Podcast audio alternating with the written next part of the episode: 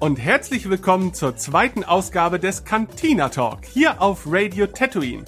Heute sprechen wir über Battlefront 2 und wenn es die Zeit zulässt, auch über die jüngeren Ankündigungen Disneys zur Zukunft des Star Wars Universums.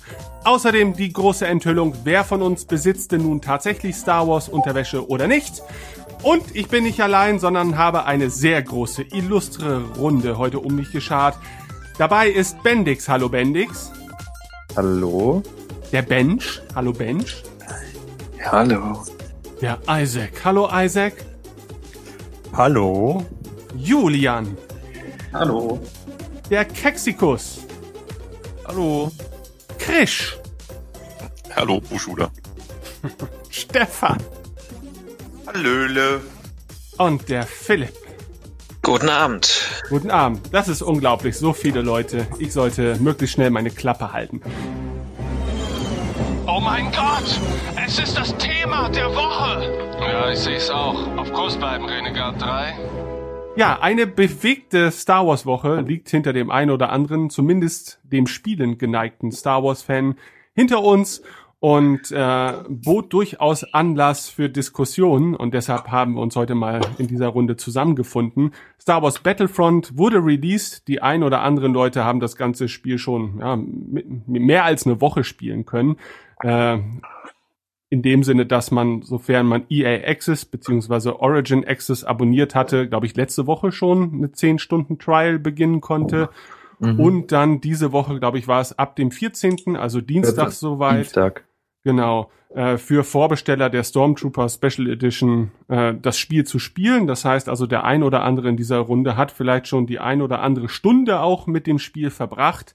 Ähm, und wir wollen natürlich ja über das Spiel als solches reden, aber äh, wir kommen ja auch nicht umhin, etwas auf die Kontroverse äh, dieses Spiels oder des Releases einzugehen, die Kontroverse, die diese Woche in den weiten Welten des Internets stattgefunden hat, vor allen Dingen natürlich auf Reddit und auch mit den Konsequenzen dieser Kontro äh, Kontroverse müssen wir uns heute befassen. Denn ähm, auch das ist wahrscheinlich ein Präzedenzfall in der Welt des Gamings. Und äh, mich interessieren da eure Meinungen ganz besonders und natürlich im Nachgang auch die Meinung unserer Hörer in Form von Kommentaren. Ähm, ja, aber bevor wir glaube ich, auf die Hauptkomponente und auf das kontroverse Thema der Lootboxen zu sprechen kommen, möchte ich erstmal, glaube ich, von jedem von euch hören, wie oder welchen Eindruck Battlefront 2 denn bei ihm bislang hinterlassen hat. Wie lange habt ihr das Ganze schon gespielt? Und ich würde mal sagen, wir fangen da mit Bendix an. Bendix, erzähl doch mal. Ah, jetzt 30 bis 35 Stunden gespielt. Ähm, ich hatte auch den EA Access Trial am Anfang. Okay. Und also ich meine, Multiplayer spiele ich jetzt ständig zurzeit. Die Story habe ich natürlich schon durch. Es macht okay. mir bis jetzt echt Spaß. Also es gibt, es ist mir nur aufgefallen, dass sich bis bei mir halt auf äh, nur zwei Spielmodi bis jetzt, ähm, ja, letztendlich, dass darauf hinausläuft, dass ich nur zwei Spielmodi spiele, weil ich den Rest nicht so cool finde. Und zwar sind das ähm, Starfighter Assault und ähm, Blast, also Gefecht, der Team Deathmatch Modus. Okay. Und ähm, Helden gegen Schurken finde ich nicht so cool. Ähm, Galactic Assault ist mir ein bisschen zu wirr insgesamt und was was noch? Ach ja, hier Strike, da kommt man äh, irgendwie nie in ein Spiel rein. Okay. Ich weiß nicht, ob euch das auch aufgefallen ist. Und ja, ja und ähm, dann ist äh, die Story fand ich gut. Natürlich hätte man Sachen besser machen können. Ich weiß nicht, ob ich jetzt schon spoilern sollte, was ähm, wir da ähm, jetzt äh, überlegt hatten. Ja, ich würde sagen, also an alle Hörer hier noch mal eine Spoilerwarnung. Ähm, wer sich nicht in Sachen Kampagne spoilern lassen möchte, sollte vielleicht diese Folge für spätere Zeiten aufbewahren, denn äh, wir werden tatsächlich auch heute über die Kampagne sprechen und da keine großartige Rücksicht auf Spoiler nehmen. Also jetzt noch mal die Chance abzuschalten. Jetzt. Okay, also ähm, ja, ich fand's halt, es hat mich überrascht, dass sie so früh die Seiten gewechselt hat. Das fand ich dann wiederum gut, dass es mich überhaupt überrascht hat, weil ich hatte halt damit gerechnet, dass irgendwann zu Ende oder so passiert. Ähm, aber trotzdem hätte ich es natürlich besser gefunden, wenn sie die ganze Zeit auf der Seite des Imperiums beziehungsweise dann der ersten Ordnung geblieben wäre. Das hatte, das ist so fast aber auch schon mein einziger Kritikpunkt mit dem Gameplay. Das finden wohl viele etwas anspruchslos. Ich bin damit gut klargekommen, auch weil es mein erster Shooter ist, war das für mich nochmal neu und hatte da noch nicht so viele Ansprüche. Und die ganzen Verknüpfungen zu den Büchern und Comics sind halt massiv, was echt cool gemacht ist. Ja. Ähm, gibt es jemanden unter euch, der mit der Kampagne überhaupt nicht zufrieden war? Also ich bin jetzt bei der, ah, ich, ich würde mal sagen Hälfte und bis jetzt berauscht es mich überhaupt nicht. Also es kam mir viel zu früh, dass sie die Seiten gewechselt hat. Ich hätte gerne echt noch länger weitergespielt, wie Nick schon meinte. Also ich hatte da wirklich die Hoffnung, dass sie nicht die 0815 Story machen. Für mich in meinen Augen jetzt dass man doch irgendwann einsieht, ja, das Imperium ist doch so böse, dass ich die Seiten wechseln sollte und also habe mich doch schon etwas enttäuscht bis dahin. Passiert, oder? Also ich, das war ja eigentlich auch klar, dass das irgendwann passieren würde. Also, ähm, soll, soll ich trotzdem jetzt von oben die Leute durchgehen sonst, oder direkt anfangen zu diskutieren, weil ich dazu nicht zu dem Punkt nicht wirklich was sagen möchte? Ja, ich auch. Dann äh, legt mal los. Also wir müssen jetzt. Okay, also ähm, ich, ich bin wirklich äh, glaube, ich habe Imperiumsverherrlichung wirklich ganz gewaltig gegen den Strich geht. Also es gibt ja wirklich diese, diese Leute, die da mit dem, mit dem Hashtag The Empire did nothing wrong unterwegs sind, meistens dann so aus der Trump-Brexit-Ecke und so, die wirklich ernsthaft äh, das Imperium verteidigen. Also neulich hat einer, gleich fast vom Glauben abgefallen, der hat ernsthaft gesagt, ähm, jetzt, jetzt kommt doch nicht mal mit Alter ran. Wir, äh, im Sinne von die Amerikaner, weil diese Leute ja davon ausgehen, dass sie nur mit Amerikanern zu tun haben im Internet. Wir haben schließlich auch zwei Atombomben geschmissen, um für Ruhe zu sorgen. Jetzt äh, regt euch mal ein bisschen ab, irgendwie sowas.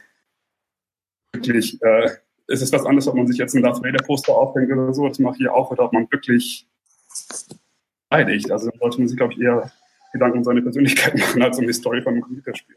Also in ähm. Universe hätte ich da ein geringeres Problem mit, wenn es Leute gibt, die tatsächlich sagen, ja, das Imperium ist äh, cool oder alles, was sie machen, ist richtig. Was Aiden ja eigentlich in Inferno Squad Buch auch noch macht. Aber ja. mich hat's wirklich gestört, dass sie so einen plötzlichen Sinneswandel hatte. Ja, war sehr früh und vor allem äh, war es auch ein bisschen egoistisch, ne, weil es da plötzlich um ihre Heimatwelt ging. Und ja. vorher Todesstern war ihr völlig egal. Das war schon ein bisschen komisch. Wobei ich das wo, sogar noch wo, nachvollziehen kann. Ja, also, wo, dass sie dann wirklich sofort von Imperiumsverherrlichung auf äh, Rebellen umwechselt in fünf Minuten. Das mhm. ist halt ja, was wirklich gefühlt fünf Minuten sind. Also die Story hätte bis dahin ja echt schnell durch, ne? Wobei man halt, wobei man halt auch eben sagen muss, also für eine, für eine Dice-Story ist das eine relativ gute Story. Also wenn man halt, ja, also wenn man halt an die Storys denkt, die sie vorher in ihren Spielen hatten, schwierig. Also ich gebe ja. zu, sie hat einige Probleme, aber allein wie dieses, ähm, dieses, wo sie sich entscheidet, umzuswitchen, wie es mit der Mission davor quasi, ähm, quasi inszeniert wurde, mit diesen, man hat eine Mission, wo man eigentlich fast mal so einen typischen Walking Simulator, also wo man nicht schießt, wo, wo sie erkennt, wofür die ganzen Satelliten sind. Die Satelliten waren ja die ganze Zeit auch ein Thema. Sie hat sich ja von Anfang an, wo die Satelliten das erste Mal auftauchen, die muss sie dorthin bringen und dorthin hat sie ja in, in Mission immer wieder gefragt, wofür die, wofür denn diese Mission Asche denn eigentlich ist. Ja, das stimmt. Und es wurde ja die ganze Zeit diese Information verwehrt. Ja, und da, das hat auch schon darauf hingedeutet, dass da, wenn sie es rausfindet, dass sie dann irgendwie äh, damit nicht einverstanden ist. Weil, was mich halt, was mich halt viel mehr gestört hat, und jetzt kommt halt mal, ich, also ich mag die Story im Ganzen, auch was sie aufmacht. Was mich gestört hat, ist die Mission, wo man mit Luke unterwegs ist. Ah, die fand ich super. Oder wo man Luke begegnet. Ja, aber man muss sich halt immer vorstellen, das ist relativ kurz nach Episode 6 und Luke wirkt dann schon so wie der nächste Yoda, teilweise. Also man hat versucht, aus Luke unbedingt jetzt schnell den nächsten weisen Jedi-Meister zu pressen, den er da vielleicht vermutlich noch gar nicht sein kann. Storytechnisch habe ich mit der Mission eigentlich kein Problem. Äh, spielerisch habe ich mit vielen der Kampagnen Heldenmissionen ein Problem, weil sie äh, ja den Fokus von Aiden wegführen, vollkommen ohne Grund. Ja, und das viel zu früh auch. Weil die der Story gar nicht wirklich äh, zuträglich sind. Ja. Die Das sind gar nicht benötigt. Aber das größte Problem, was ich an der ganzen Kampagne, obwohl ich, ich möchte noch mal vorausschicken, ich mag die Kampagne eigentlich, ist halt nicht, dass, ähm, dass Aiden übertreten will und dass sie übertreten, sondern wie dieser Übertritt gemacht wird. Sie kommen dazu, den Rebellen ergeben sich, treffen auf Lando Calrissian und der sagt nach gefühlt fünf Minuten, ja gut. Keine Idee, dass sie auch vielleicht eine Verräterin sein könnte, die die Rebellen vielleicht ausspionieren Was sie würde. ja oder sogar sonstiges. schon mal gemacht hat. Ja, eben. Ja. Und, und da, da stehst, da saß ich dann halt davor und denk, what the fuck? Ich frage mich, wie die Rebellion überhaupt den Krieg gewinnen konnte. Ja, das Ja, ist so ein bisschen das die Logik, ne, wo die dann auch alle innerhalb von zwei Minuten zum General ernannt werden und so. Das ist dann wieder so dieses, dieses märchenhafte, naive. Das fand ich jetzt gar nicht so schlimm. Vor allem fand ich es ganz lustig, dass er irgendwie meinte, ja, was, was, was wie wollt ihr es denn jetzt handhaben? Und dann, bevor man überhaupt über die Frage nachdenken konnte, war dann halt der Schnitt, wo sie aus dem Hyperraum springt und man eben dann viele Ja, er sagt ja, er glaubt an zweite Chancen. Also vielleicht ist es ganz gut, dass Lando das tatsächlich so sagt und nicht Ja, klar, wenn vielleicht wirklich ein General, der da wirklich erst seit gefühlten drei Minuten selber irgendwie in der, in der Allianz den Generalsposten innehat. Also die Dialoge Und- oh, Entschuldigung. Und wo mich, die Dialoge um das mal kurz. Also auch, du zuerst. was du gerade meintest zu Luke, dass er der nächste Yoda, als der nächste Yoda dargestellt wird. Ich fand das eigentlich auch immer im, im Hinterkopf, dass das, das ist, wo er am Ende von Episode 6 ankommt.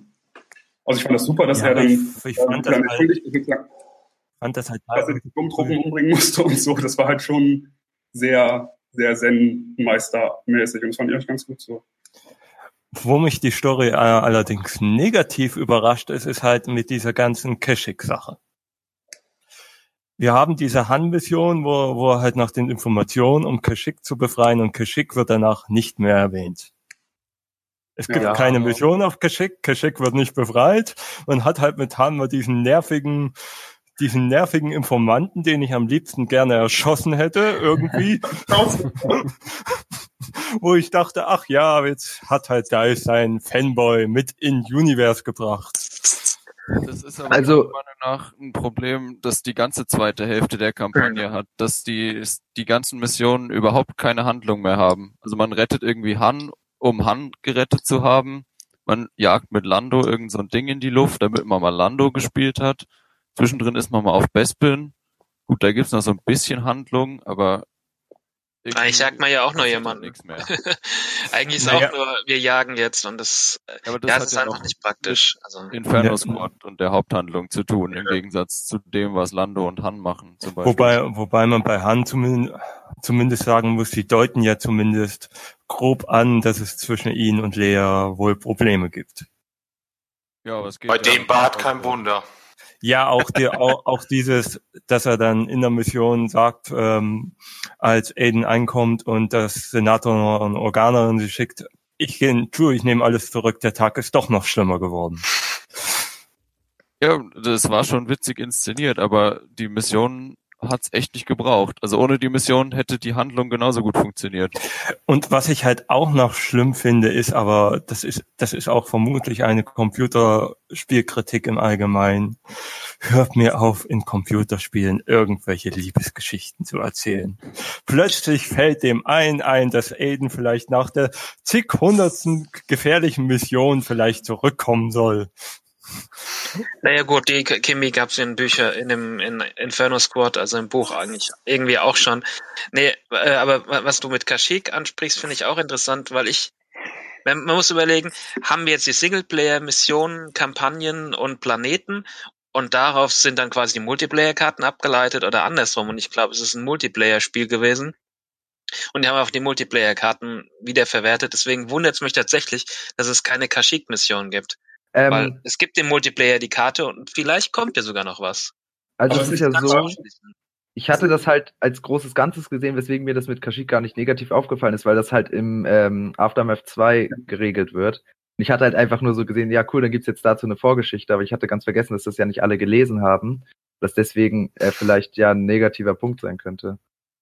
Nee, mir ging es darum, dass äh, die Kampagne zum Großteil ja aus den Karten besteht, die Multiplayer gespielt Ja klar, werden. es gibt nur so ein Und paar man deswegen das quasi macht und, und wir haben ja eine Kashyyyk-Karte, also hätten Mhm. wir auch eine Kashyyyk-Mission machen können, zumal die Kampagne ja wirklich sehr, sehr kurz ist. Ja, aber wie gesagt, da kommt ja auch noch was. Wie lange habt ihr gebraucht zum Durchspielen, nur damit ich jetzt so ein bisschen Vergleich habe? Ein bisschen mehr als vier Stunden. Ja, fünfeinhalb. Ja, ein bisschen mehr als vier Stunden. Ich habe es in Ah, mehreren Etappen gemacht, deswegen glaube ich, dass es bei mir auch so ungefähr fünf sind, aber ich weiß nicht mehr genau. Ich glaube, bei mir waren es sechs oder sieben Stunden tatsächlich, aber A, habe ich auf der Konsole schwer gespielt und ich hing halt ewig an, an diesen einen Bossfight auf Jakku fest.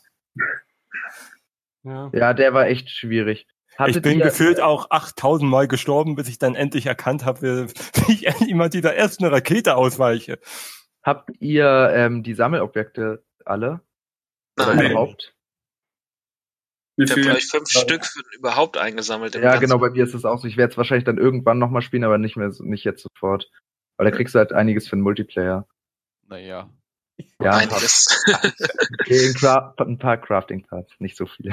Ich glaube, was die Kampagne betrifft, äh, kann man auch ganz unterschiedliche Maßstäbe äh, in Sachen Wertung anlegen. Ob man das Ganze jetzt aus der Perspektive eines Star Wars-Fans betrachtet, der sich halt ein, ja ein tolles neues Star Wars Singleplayer-Spiel erhofft äh, in Form dieser Solo-Kampagne bei Battlefront, ähm, oder man kommt aus der Perspektive eines Spielers, der jetzt vielleicht schon Erfahrungen mit vorherigen Solo-Kampagnen bei Battlefield-Spielen meinetwegen äh, jetzt gemacht hat, aus dem Hause DICE. Und da muss ich jetzt sagen, ja, ist die Kampagne von Battlefront 2 jetzt auch nicht schlechter als beispielsweise eine äh, Battlefield 1 Kampagne oder Battlefield 4 oder so. Ich meine, die Kampagnen waren ja immer nur so schmückendes Beiwerk. Natürlich betrachtet man das als Star Wars Fan immer noch mal so ein bisschen als Besonderheit, weil wir dahingehend ja als Spieler auch kaum Material äh, geliefert bekommen haben in den letzten Jahren und daher muss ich natürlich die Kampagne auch ganz anderen ja, ein, einer ganz anderen Verantwortung sozusagen dem Fandom äh, gegenüberstehen. Ja, und das kann sie, glaube ich, nicht erfüllen. Da würde ich dir aber widersprechen. Ja, wobei, wobei da, mu da muss man halt auch wirklich sagen, da krankt halt allein auch ein bisschen das ähm, EA-Marketing. Weil, weil wenn man, wenn man mal sieht, wie sie die Kampagne teilweise gepusht haben, und da kommt jetzt wie immer das Größte, das Beste, und ihr kriegt jetzt eine Kampagne und die erzählt halt die ganzen 30 Jahre und dann hast du in der Kampagne einen Sprung von über 20 Jahren, dann ja. Ähm, die Kampagne wurde halt als mehr verkauft, als sie letztendlich ist. Genau, das ist der eine Punkt. Und der andere Punkt ist, egal wie man jetzt storytechnisch zu den Battlefield-Kampagnen steht, waren die deutlich länger und deutlich aufwendiger. Äh, Auch in der Herstellung. Also ich hatte irgendwie immer das Gefühl, dass die Battlefront 2 Kampagne eigentlich äh, ein Bot-Match nach dem anderen ist, weil die Gegner noch dämlicher sind als in den Battlefield-Kampagnen.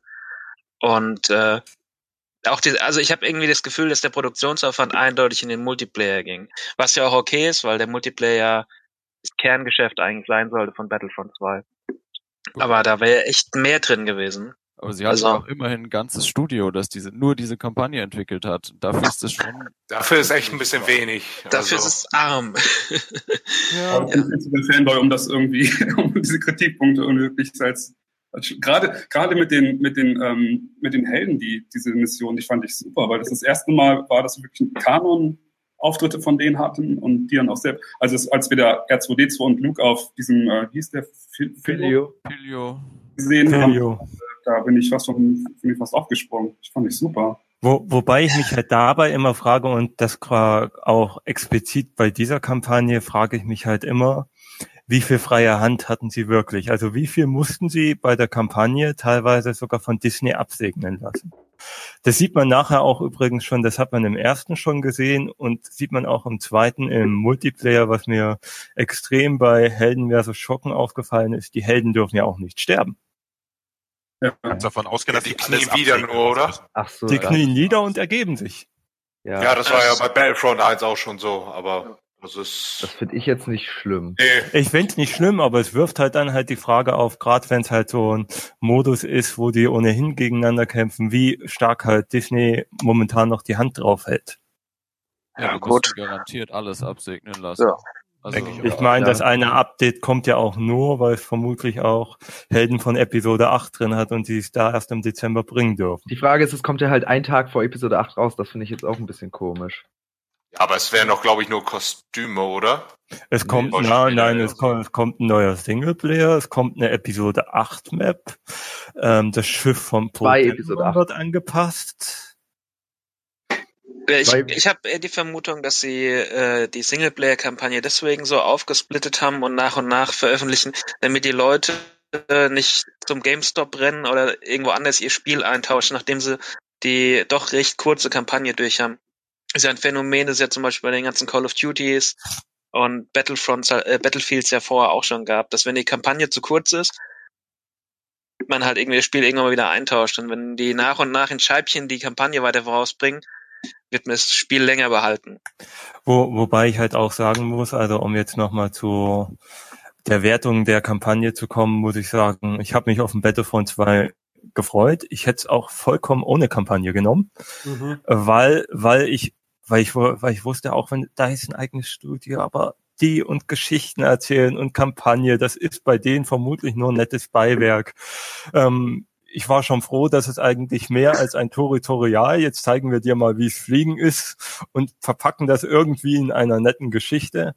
Ähm, ich habe jetzt da keine großen Erwartungen drin gehabt. Und da wurde ich jetzt eher positiv als negativ überrascht. Interessant, weil für mich ist die Kampagne eigentlich ein einziges Tutorial, auch durch, dadurch, dass man die ganzen Helden spielt und die Heldenfähigkeiten dann gegen Bots in Anführungszeichen mal testen kann. Und, Aber, äh, aber es ist ja. halt ein längeres Tutorial und es ist halt, es ist halt in dem Sinne nicht so tutorialmäßig wie im uralt Battlefront 2, die, die zwar auch eine Kampagne innerhalb der Klonkriege war, aber wo es dann wirklich fast nur davon ging, darum ging, gehe zum Checkpoint zu Checkpoint und nehme ihn ein. Das Problem Ja, das ist da, glaube ich, eher das Marketing, dass man in den vorangegangenen Monaten immer so deutlich auf die Kampagne gezeigt hat und in allen möglichen Battlefront 2 Trailern immer Auszüge aus der Kampagne zu sehen waren, dass man halt eben schon irgendwie äh, zeigen wollte, ja, hier, wir können übrigens auch eine geile Kampagne machen, freut euch schon mal drauf. Und äh, das war vielleicht taktisch ein bisschen unklug, denn ich meine, klar, nach zwei, drei Wochen ist einem die Kampagne dieses Spiels total egal. Ja, weil natürlich schon der Fokus auf dem Multiplayer liegen muss bei Battlefront. Aber ähm, dieser Hype, der da auch seitens EA erzeugt wurde, dem kann die Kampagne halt nicht standhalten. Ja, Und wie gesagt, ich finde sie auch, ich finde sie, mich regt sie überhaupt nicht auf. Ich denke mal halt so, okay, das ist schon alles sehr banal und auch gameplaymäßig so simpel, wie es nur irgendwie sein kann, aber drüber aufgeregt habe ich mich auch zu keinem Zeitpunkt. Also da bietet das Spiel auch andere äh, Mittel, Aufregung Wo- zu erzeugen. Wobei, um, um, um jetzt mal kurz nur ganz kurz den Sprung zum Marketing zu machen.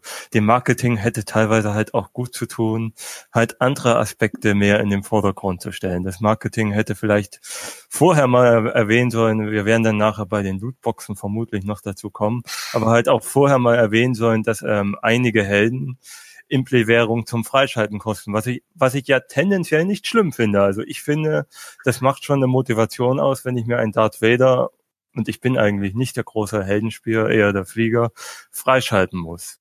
Aber dass es halt so ab der Hock so gefühlt überhaupt nicht erwähnt wurde, hat halt viele Leute aufgeregt, dass sie auf einmal, wie viel waren es erst, 40.000 oder 20.000 für Darth Vader 40. veranstalten? 40.000. 60 für die teuersten.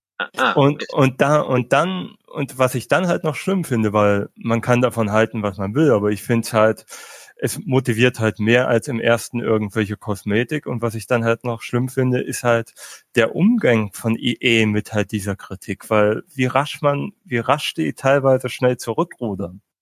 Und das Mhm. in, und das in einer Bandbreite. Also hätte man jetzt gesagt, ja gut, dann kosten die nur 30.000, aber dann gleich sie quasi lächerlich billig zu machen. Ja. ich finde nicht, dass sie lächerlich billig sind, aber dazu kommen wir später noch, glaube ich. Genau. Also ja. lächerlich billig im Sinne von, im Sinne von, wir gehen auf 60.000, gehen wir auf 15.000 runter. Es ist halt willkürlich, aber es ist immer noch ziemlich, ziemlich viel, finde ich. Aber, Aber, aber ich glaube, der größte Fehler daran ist halt einfach, das hätten sie halt zumindest spätestens als die Beta angelaufen ist, halt viel mehr in den Vordergrund stellen müssen. Wir haben da Helden, die musst du dir halt freispielen. Die sind drin, kannst du dir mit Spielewährung freispielen und endet. Aber dass da halt kein Ton gesagt hast, das ist halt, und ich bin eigentlich keiner, der EA hatet, aber das ist halt typisches EA-Marketing, dass halt solche relevanten Themen halt mal unter den Teppich gekehrt und dann wird halt noch ein Felsen drüber gerollt. Ja, dass genau, das das ja niemand anspricht. Das, wird, das ist auch der Grund, warum sie die Kampagne so gepusht haben. Das ist denen völlig egal, dass wir die Kampagne alle nicht mögen, weil sie haben garantiert mehr verkauft, dadurch, dass total viele Singleplayer-Spiele das Spiel gekauft haben. Und dafür pusht man halt auch mal so eine Kampagne im Marketing, obwohl dann am Ende eben so eine vier, fünf Stunden, ich sag jetzt mal Müll übertrieben, äh, bei rauskommt. Da hast du natürlich vollkommen recht. Ich meine, dass das Spiel halt einen Multiplayer-Modus hat, das muss man nicht großartig bewerben. Und äh, äh, das ist ein interessanter Punkt, dass man da den Schwerpunkt des Marketings tatsächlich eher auf die Singleplayer-Kampagne gesetzt hat. Ähm, ich merke natürlich schon, wir gehen jetzt so langsam fließend äh, in den Multiplayer-Modus über. Oder hat noch jemand was Gravierendes zur Kampagne zu sagen? Also ich würde gerne noch zu dem Marketing sagen, dass die Marketingstrategie eigentlich der Hauptgrund ist, weswegen ich so enttäuscht bin von der Singleplayer-Kampagne. Und es ist, dass man die ganze Zeit betont hat, wir spielen endlich eine Imperiale und wir zeigen euch, wie es ist, ein Stormtrooper zu sein und eine imperiale Pilotin und eine Hardlinerin etc. pp. Und dann ist die nach schätzungsweise 30 Minuten Spielzeit, läuft die über zu, zu den Rebellen und das hat mich eigentlich am meisten geärgert. Und dass die Charakterzeichnung, die von ihr im Buch angefangen hat, und auch die Charakterzeichnung von ihrem Vater und allen anderen Beteiligten vollkommen über Bord geworfen wurde in dem Spiel. Also sie, es ist meine persönliche, mein persönliches Empfinden. Die Figuren, die in dem Buch beschrieben werden, in Inferno Squad, sind nicht die gleichen Figuren, die im Spiel eigentlich vorkommen. Die passen nicht zusammen.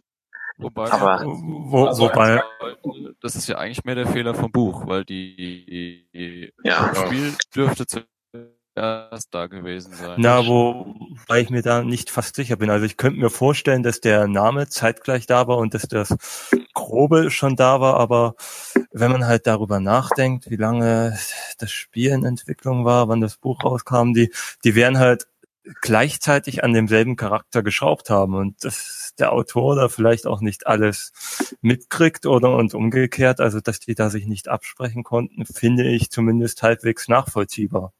Und es ist ja auch so, dass in dem Buch, ähm, und das war auch eins, wovor ich Angst hatte, weil ich da äh, dachte, jetzt wird das Imperium verherrlicht oder so. Aber das, das war ja eigentlich auch nicht so, weil sie da ja am Ende auch diesen einen Typen am Leben lässt und, ähm, und nicht damit einverstanden ist, dass, dass äh, Hersk da die ganzen Leute abknallt. Also da war es auch schon so, dass die halt, sie war halt in dem System drin, aber so hundertprozentig überzeugt, also ich dachte wahrscheinlich ist das geringste Übel oder ist es halt so, ist so funktioniert's. Aber dass sie jetzt hinter allem stand, war ja auch nicht so. Ja gut, das hatten wir ja ganz kurz schon auch angesprochen, äh, aber ich tue mir ein bisschen damit schwer, dass eine Person, die wirklich, die es wirklich seitenweise schafft, äh, Alderan zu verteidigen, dann so plötzlich die Seiten wechselt, weil es gibt meiner Meinung nach halt auch einen Unterschied zwischen Schwarz und Weiß, also Imperium und Rebellen. Sie hätte sich ja auch quasi in Anführungszeichen in der dritten Fraktion anschließen können. Sie ist Ja. direkt von von den vom Imperium zu den Rebellen übergegangen. Und im Vorgehen, also bevor das Spiel rauskam, war mir klar, sie wird nicht beim Imperium bleiben. Aber ich hätte nicht gedacht, dass sie sich so willentlich den Rebellen anschließt. Ich hätte gedacht, dass sie so einen Weg geht, der sie am Ende zur First Order führt, weil sie sagt, äh, die First Order ist quasi die, das bessere Imperium, das irgendwie den, den Kern, für was sie steht, quasi weiterhin vertritt. Also, das also kann ja noch kommen. Aber Was mir halt fehlt, ist halt immer noch so wenig. Also wenn ich mir halt diese Werbung für die Kampagne anschaue und man wirbt damit, sie beginnt nach Episode äh, zumindest schrittweise zur First Order und zu, zum Widerstand. Das hat mir immer noch viel zu wenig Kontext. Ich weiß immer noch nicht, und das war ja auch meine Kritik, auch wenn ich da damals an Episode 7, ich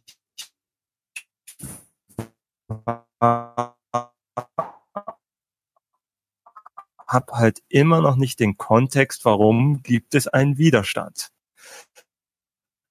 Ja, da hat Was immer die Kampagne damit bewirkt, das führt dahin und da fehlt mir halt, also ich habe es jetzt von der DICE-Kampagne nicht erwartet, aber wenn man jetzt halt von einer, von dieser Werbung ausgeht, dass sie mich halt quasi dahin führt, was ist da jetzt passiert, dass sich diese beiden neuen Fraktionen bilden, da ist halt einfach nichts drin.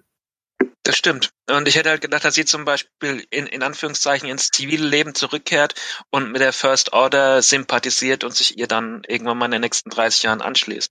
ja, man Zumal ich aber auch tatsächlich sagen muss, dass die nein. letzte Mission, äh, Achtung Spoiler, die mit Kylo Ren tatsächlich die ist, die mir am besten gefallen hat, weil es dann endlich interessant wurde, was wo ich sage, okay, ja, das sind die Dinge, die ich jetzt wissen will und es ist auch endlich mal eine Verknüpfung zu. Oh, und da muss, da muss ich auch wirklich sagen, da, also bei der letzten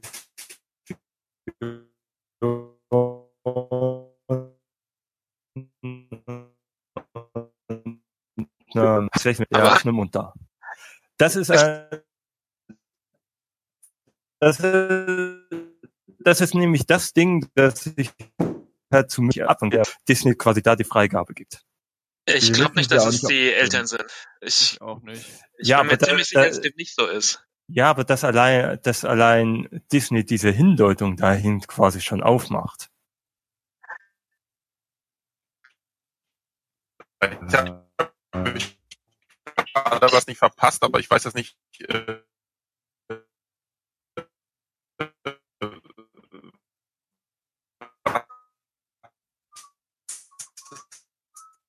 der große äh, Zusammenhang. Den ich Ja, also es wird erwähnt, Tochter Nico halt da ist und es macht halt einen Sprung von 10 oder 20 Jahren und die Hindeutung ist halt quasi relativ Tochter dann halt sein müsste. Aber so, ja, aber ich habe erst die Gerüchte quasi im Nachhinein gelesen, weil äh, wir auch bei der Star Wars Junior darauf hingewiesen wurden und dann habe ich mir das Video angeguckt. Und das war auch ganz nett argumentiert, auch wenn äh, äh, ganz so der Argumentation folgen konnte. Und mir ist es tatsächlich auch während dem Spiel der Kampagne nicht aufgefallen und ich wäre auch nicht auf die Idee gekommen, wo, dass wobei, sich wobei das auf man- Ray beziehen soll. Ich wobei dachte man halt so, sagen ja. muss, wobei man halt sagen muss, Reh ist jünger. Das, das ähm, ist, ist ja jetzt quasi kein Gegenargument, weil es, es wird halt erwähnt, dass Jahre dazwischen liegen. Ich glaube zehn Jahre oder so Ja, 20 es- Jahre erwähnt, ob er schon Vater ist, wie alt die Tochter ist. Der Vater muss er ja auf jeden Fall zu dem Zeitpunkt sein, wenn es Ray ist. Ja, also da ich meine, es ist ja schon Kylo Ren. Das kann ja Das so ein, ein, genau, also es wird wahrscheinlich, wird wahrscheinlich ein Jahr vorher. Äh, so wie ich das verstanden habe, spielt es ungefähr einen Tag vor Episode 7. Ja, nicht ganz. Also das, Ja. so ganz kann das nicht hinkommen, wenn man, also im Poe-Comic läuft es ja auch so ein bisschen in die Richtung, dass ähm, Hinweise zur Karte von Luke gesucht werden. Und Das wird schon noch ein paar Tage sein, aber In welchem Comic? So kurz im, im. Poe Dameron-Comic. Ich dachte, er macht sich dann instant quasi auf den Weg nach Jakku, weil er die Information jetzt hat. Nee, er hat doch gar nicht die Information, dass er auf Jakku ist, sondern auf irgendeinem Planet war. Ah, ah, Weil okay. Lost Antecker war ja vorher auf ganz vielen verschiedenen Planeten. Das wird ja so ein bisschen so eine Schnitzeljagd. Die finden Ach, immer stimmt, raus, ja, er ist ja. auf dem Planeten, dann gehen sie dahin, dann finden sie raus, oh, dahin ist er gereist. Also hier- so war es im Poe-Comic. Ja, stimmt, Poe ist ja auch auf der Suche nach ihm. Genau. Was mich halt stört, ist halt dieser, dieser Husk. Das, das, das ist wieder so, das ist halt wieder so ein Bond-Bösewicht, der nicht sterben kann. Das ist, es stimmt. Es hat irgendwie keinen Sinn gemacht, dass er überlebt hat. Sein Schiff ist explodiert und abgestürzt. Und der, und der, er hat fast der, keinen hat nicht mal, ne- der hat ja nicht mal nennenswerte Verletzungen. Er hat ein paar Narben und sonst nichts, genau. Ja, gut, nach 25 Jahren mit Star Wars Technologie äh, sieht man da glaube ich nicht mehr so viel von. Ja, er hat Ah. ein Airbag in der Rüstung gehabt. Alles gut. Ja. Ich wiederhole mich vielleicht, aber ich hätte halt echt, ja, ich wiederhole mich vielleicht, aber ich hätte halt echt gedacht, dass Aiden Versio am Ende bei der First Order landet. Also dass sie meinetwegen mit dem ein- kurzen, kurzes Intermezzo bei den Rebellen hat und dann zur First Order übergeht. Und die, gerade diese letzte Mission mit Kylo Ren äh, und Kylo Ren, also er, er sagte so, ja, Aiden Versio in so einem herabwürdigen Ton, hat jetzt irgendwie nicht den Anschein gemacht, als hätte die für die First Order Nee, äh, gekämpft. Passt Nee, auch. die ist Zivilistin dann. Nicht, wenn, wenn sie mit Gerücht, zusammen dann passt das. Ich glaube, das wäre wär eigentlich nach Episode 6 und dir dann aber die First Order zu radikal ist und sie dann halt sagt, das ist Das hätte ich halt auch gedacht, weil die First Order ist halt nochmal um einiges radikaler und das, äh, irgendjemand meinte ja auch, dass ähm, besser gepasst hätte, wenn sie zur ersten Ordnung noch geht, wenn das, aber das finde ich passt überhaupt nicht zu ihrem Charakter, weil sie ja eher so auf der Seite ist, ja, das Imperium tut halt Gutes, Ja. letztendlich Ja. auch, aber die erste Ordnung tut ja, also die erste Ordnung ist ja nochmal um einiges schlimmer. Wo, Okay. wobei, man, wobei man da halt auch sagen, sagen muss, wie viele Leute hätten sich beschwörte Intermezzo und dann zur First Ordnung gegangen wäre. Hätte auch einfach nicht gepasst. Das hätte nicht gepasst und äh, das wäre das wäre dann das Gefühl eines sehr wankelmütigen Charakters. So nach der Art, ja, Ja. äh, ja vielleicht gewinnt die First Order, schließe ich mich halt dem mal lieber Das würde an. wieder zu Phasma passen. Ist die eigentlich schon wieder aus ihrem Schacht rausgeklettert? Ja, ist sie. Ist es denn tatsächlich so, dass die, also die Fraktion des Imperiums, die auch Operation Asche und so macht, genau die ist, die zur First Order wird? So nach Aftermath? Das sind doch die, die in den unbekannten Raum fliegen, oder? Genau, ungefähr so, ja. Ähm, Ah. hier, der ähm, Vater von Aiden hat ja auch das Angebot sozusagen bekommen, mit zur ersten Ordnung zu kommen letztendlich, aber er wollte dann ja lieber mit seinem Schiff untergehen am Ende. Wo, wobei, wo, wobei ich mich auch da, wobei das mich jetzt auch gerade erinnert, was ich halt am Anfang in der Kampagne relativ cool fand, war halt noch die Verkopplung zu den Aftermath-Büchern. Ja, ich Weil da auch. wird ja einmal dieser Admiral erwähnt. Ja, klar, und der Shattered Empire Comic ist noch viel krasser. Also da sind die Verbindungen noch viel, viel stärker. Inklusive Layer of Naboo, das fand ich auch. Unter anderem, ja. Aber es muss, also entweder in der Story-Kampagne oder in Multiplayer-Karten muss auf jeden Fall noch was kommen, weil ja bevor das Spiel rauskam, wurden ja schon äh, Sounddateien geleakt, in denen äh, über Snoke geredet wird. Und die äh, kommt im Moment überhaupt nicht vor. Nee, ja, klar, das, kommt. das werden die nach, na, also in diesem nächsten DLC vermutlich rein, genau. mit Das sind ja auch reinbringen. drei Missionen, so wie ich das gehört habe. Und weil die machen sich ja gerade extreme Mühe, dass vor Episode 8 so wenig über Snoke publik wird wie möglich. Mhm. Und was das Internet momentan, zumal, zumal Snoke halt gerade das Thema ist, über das am meisten spekuliert wird. Und da lässt man die Fans halt lieber spekulieren, weil dann gehen sie auch in den Film. Da gehen sie ja eh alle rein. Das stimmt. Ich glaube Ja. nicht, dass jemand nicht in den Film geht, nur weil er weiß, oh ja, das wird jetzt Snoke sein.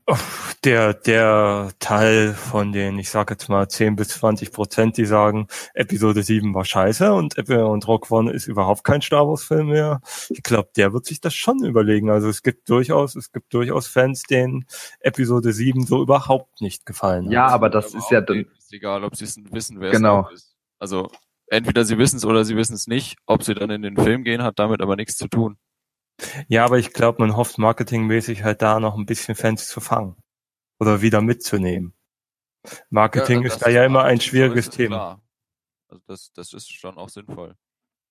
Obwohl da das Marketing eigentlich wenig hingeht, oder? Also, wer ist Snoke? Hält sich bis jetzt in Grenzen. Ray ist eigentlich mehr die größere Frage bis jetzt in den Ja, ganzen Trailern. Also ich meine, nach, also nach Episode 7 und es gab immer mal wieder ein Laubfeuer. Also wenn man in gewissen Star Wars Gruppen und gewissen Facebook Gruppen unterwegs ist, dann hört man halt schon öfters mal und auch in anderen Podcasts, die sich nur nebensächlich mit ähm, Star Wars beschäftigen, halt schon öfters mal Gerüchte, welche Theorien es dafür gibt, wer Snoke Ja. ist und was da schon ausgebreitet wurde.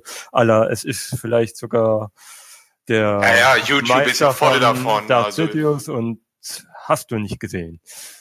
Ist ja klar, das generiert Klicks, aber da geht jetzt die, sag ich mal, die offizielle Kampagne ja nicht hin oder das ja, Marketing. Ja, muss sie auch nicht. Das Marketing lehnt sich dann halt zurück und sagt, ja, wir sagen jetzt nichts Nein. über Snoke. Das generiert ja quasi Marketing, ohne dass wir was tun müssen. Wir machen uns jetzt noch einen Kaffee.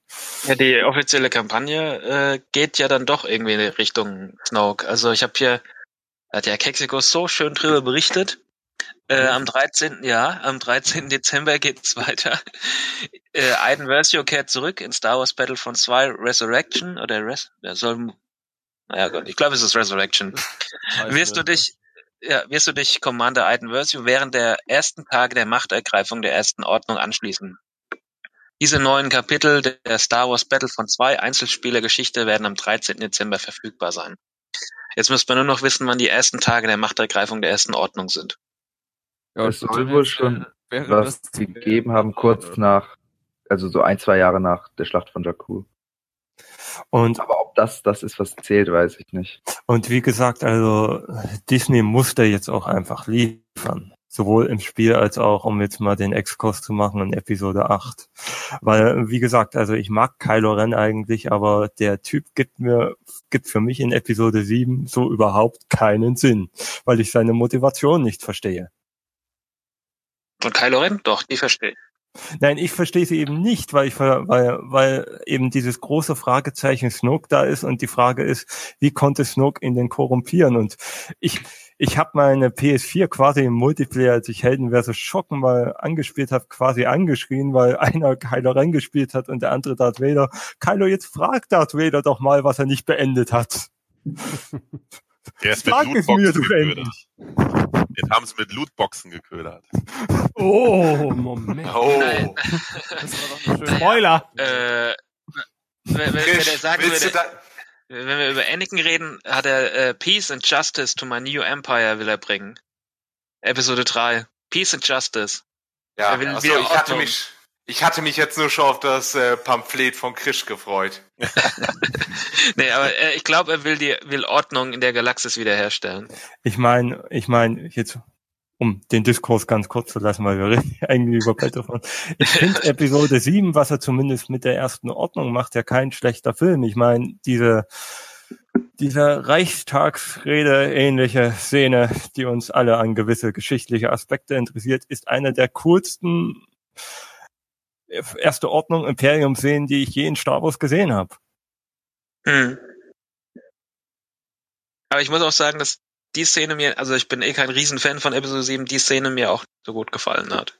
Also da, da hatte da hatte das Imperium für mich zumindest mal Gesicht, wenn man jetzt halt mal in der Rückschau vier bis sechs sieht, da fehlt mir halt ein wenig das Gesicht, weil dieses ganze ähm, dieses Anti-Alien, das haben ja eher die Bücher erledigt. In dem Film waren sie daher damals vermutlich, weil sie auch viel früher kamen, halt noch recht zurückhaltend. Also äh, äh, ich, es geht vielleicht jetzt ein bisschen zu weit, aber ich habe sowieso die Vermutung, also das ist meine Snoke-Theorie, äh, dass Snoke quasi die Rolle übernehmen könnte, die die Yusang Wong in den, im alten EU übernommen haben, dass er quasi was Altes, Böses ist und dass der Todesstern zum Beispiel auch dafür gebaut wurde, um sowas abzuwehren. Das habe ich auch schon überlegt. Und Ja, ja das, das Ergebnis. auch gar nicht so schlecht, weil das würde dann zum Beispiel auch wieder äh, äh, in der Old Republic Geschichte oder irgendwas von vor, äh, wo man dann zum Beispiel auch Snokes Hintergründe untersuchen könnte. Naja, aber es ist dann halt im Imperium wieder so eine ein bisschen zu viel, zu viel, äh, ja, wie soll ich das sagen? Also ich, ich finde schon, dass der Todesstern einfach zeigen soll, das Imperium, das sind ein Problem mit haben, Planeten hochzujagen. Also ich finde das jetzt nicht, äh, dass man da jetzt drüber, drüber stülpen sollte, dass sie halt einfach äh, im Grunde alle schützen wollen, weil da noch was eine größere Gefahr labert oder so. Also ich finde schon, Zumal, zumal das, um dir, um dir jetzt mal beizupflichten, das würde ja gewisse Star Wars Charaktere und ähm, ihre geschichtliche Wirkung ab absurdum führen. Weil der erste Todesstern war ja quasi, war ja quasi Tarkins großes Ding, als er ihn dann mal übernommen hat. Und es gab ja nicht umsonst die Tarkin-Doktrin, der, der ja der festen Überzeugung war, Rebellion verhindert man nur durch die Fertigstellung und durch die Möglichkeit, Furcht zu schaffen, dass wir jeden Planeten jederzeit in die Luft sprengen können.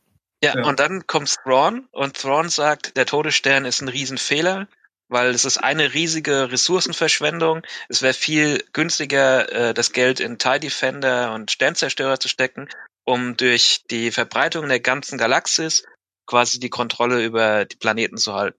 Statt Ja, eine mächtige Station zu haben. Und ich halte den Todesstern auch für einen Fehler. Also wenn man, also wenn man jetzt, ein, wenn ich ein totalitärer Führer wäre, würde ich den Todesstern nicht bauen. Ich würde es so machen, wie Thrawn es macht. Wo, Ja. Wobei man halt sagen muss, Thrawn ist halt auch sehr speziell. Also ich mag ihn, aber gerade in den alten Büchern kam er mir halt auch manchmal so James Bond mäßig rüber und Ja, ich, aber da auch, ich ja. muss da auch halt dem Buchclub manchmal zustimmen. Man muss mir nicht auf gefühlt 300 Seiten zeigen, wie genial Thrawn doch ist und dass er das alles aus der Kunst liest. Ich habe es begriffen. Aber interessant, interessanterweise finde ich halt in dem Punkt, ich gebe ihm dadurch aus recht, dass der Todesstern Verschwendung war. Sie hätten halt mehr in Schiffe machen sollen. Und auch da finde ich das Imperium ein bisschen lächerlich, weil ich finde, ich finde es ja toll. Ähm, wenn das Imperium sagt, ja, wir probieren das mal mit dem ersten Todesstern, hat nicht geklappt. Wir probieren es mit dem zweiten, um sie in eine Falle zu locken, hat nicht geklappt. Dann kommt die First Ordnung und denkt, ach ja, der Todesstern war eigentlich eine coole Idee. Hat zwar zweimal nicht geklappt, aber wir machen jetzt halt noch Starkiller Base. Alle Ist guten dem Dinge Todesstern sind ähnlich. Das, ja, das muss ja jetzt klappen. Wenn die mir jetzt in Episode 9 nochmal mit so einem Todesstern kommen, dann schreibe ich das lächerlich. Brief. Ja, das juckt die auch nicht, dass du da einen Brief Du bekommst den Supersternzerstörer, alles ist gut. Alle sind Ja, zufrieden. ja, aber es wirkt halt, es wirkt halt Nein, so. Mega-Sternzerstörer. Mega. Ja, mega, Entschuldigung. Ich warte, ich freue mich schon auf Ultra. Ja, Es der kommt dann es wirkt, halt, es, Folge. wirkt, es wirkt halt in der, in der Dings halt so, man will uns das Imperium eigentlich als Superstrategen verkaufen und sie machen denselben Fehler immer und immer wieder. Das ist wie, als wenn ich gegen eine Glastür renne und beim fünften Mal noch nicht begriffen habe, dass die Tür zu ist. Ja gut, aber wenn der Imperator, also äh, Thrawn hat nicht den kompletten Einblick, der geht halt von gewissen strategischen äh, Gedanken aus und deswegen sagt er, dass wir hätten lieber Sternzerstörer bauen sollen statt einen Todesstern. Aber der Imperator hat vielleicht den größeren Plan im Auge und weiß, Snoke ist da in den unbekannten Regionen und deswegen lässt er den zweiten Todesstern bauen, weil der erste kaputt gegangen ist und er irgendwie das Gefühl hat, wir brauchen den.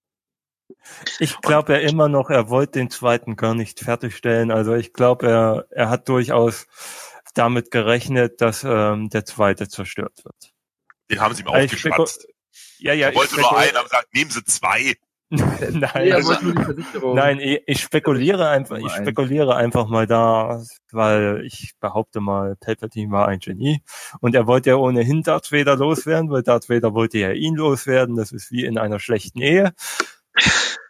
Ähm, oder in einer guten Ehe, je nachdem, wer am Ende stirbt. Ähm, und er wusste ja, dass Darth Vader ihn absetzen will. Das, das war ihm schon klar. Und ich glaube, er wollte quasi, dass Luke Darth Vader umbringt und wäre dann mit Luke noch geflohen. Ja. Und, und er hat halt, und ich glaube auch nicht, dass er gehofft hat, dass er alle Rebellen tötet, aber dass er die Rebellion halt mit dieser Falle relativ gut schwächt. Und Ja, dann sind wir auch schon wieder bei Battlefront 2, weil er ja geplant hat, dass wenn er sterben sollte, dass er wenigstens alle anderen auch noch mitnimmt. Mit Ja. Operation Cinder. Ja, Operation Was, äh, Cinderella, genau.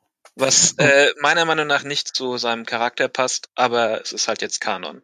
Weil ich eigentlich nicht glaube, dass er, ich hatte eigentlich immer das Gefühl, der Imperator ist jemand, der seine Macht nicht teilt, seine Macht nicht aufgibt und garantiert nicht mit seinem Tod plant, sondern halt wie Darth Plagueis äh, ewiges Leben anstrebt.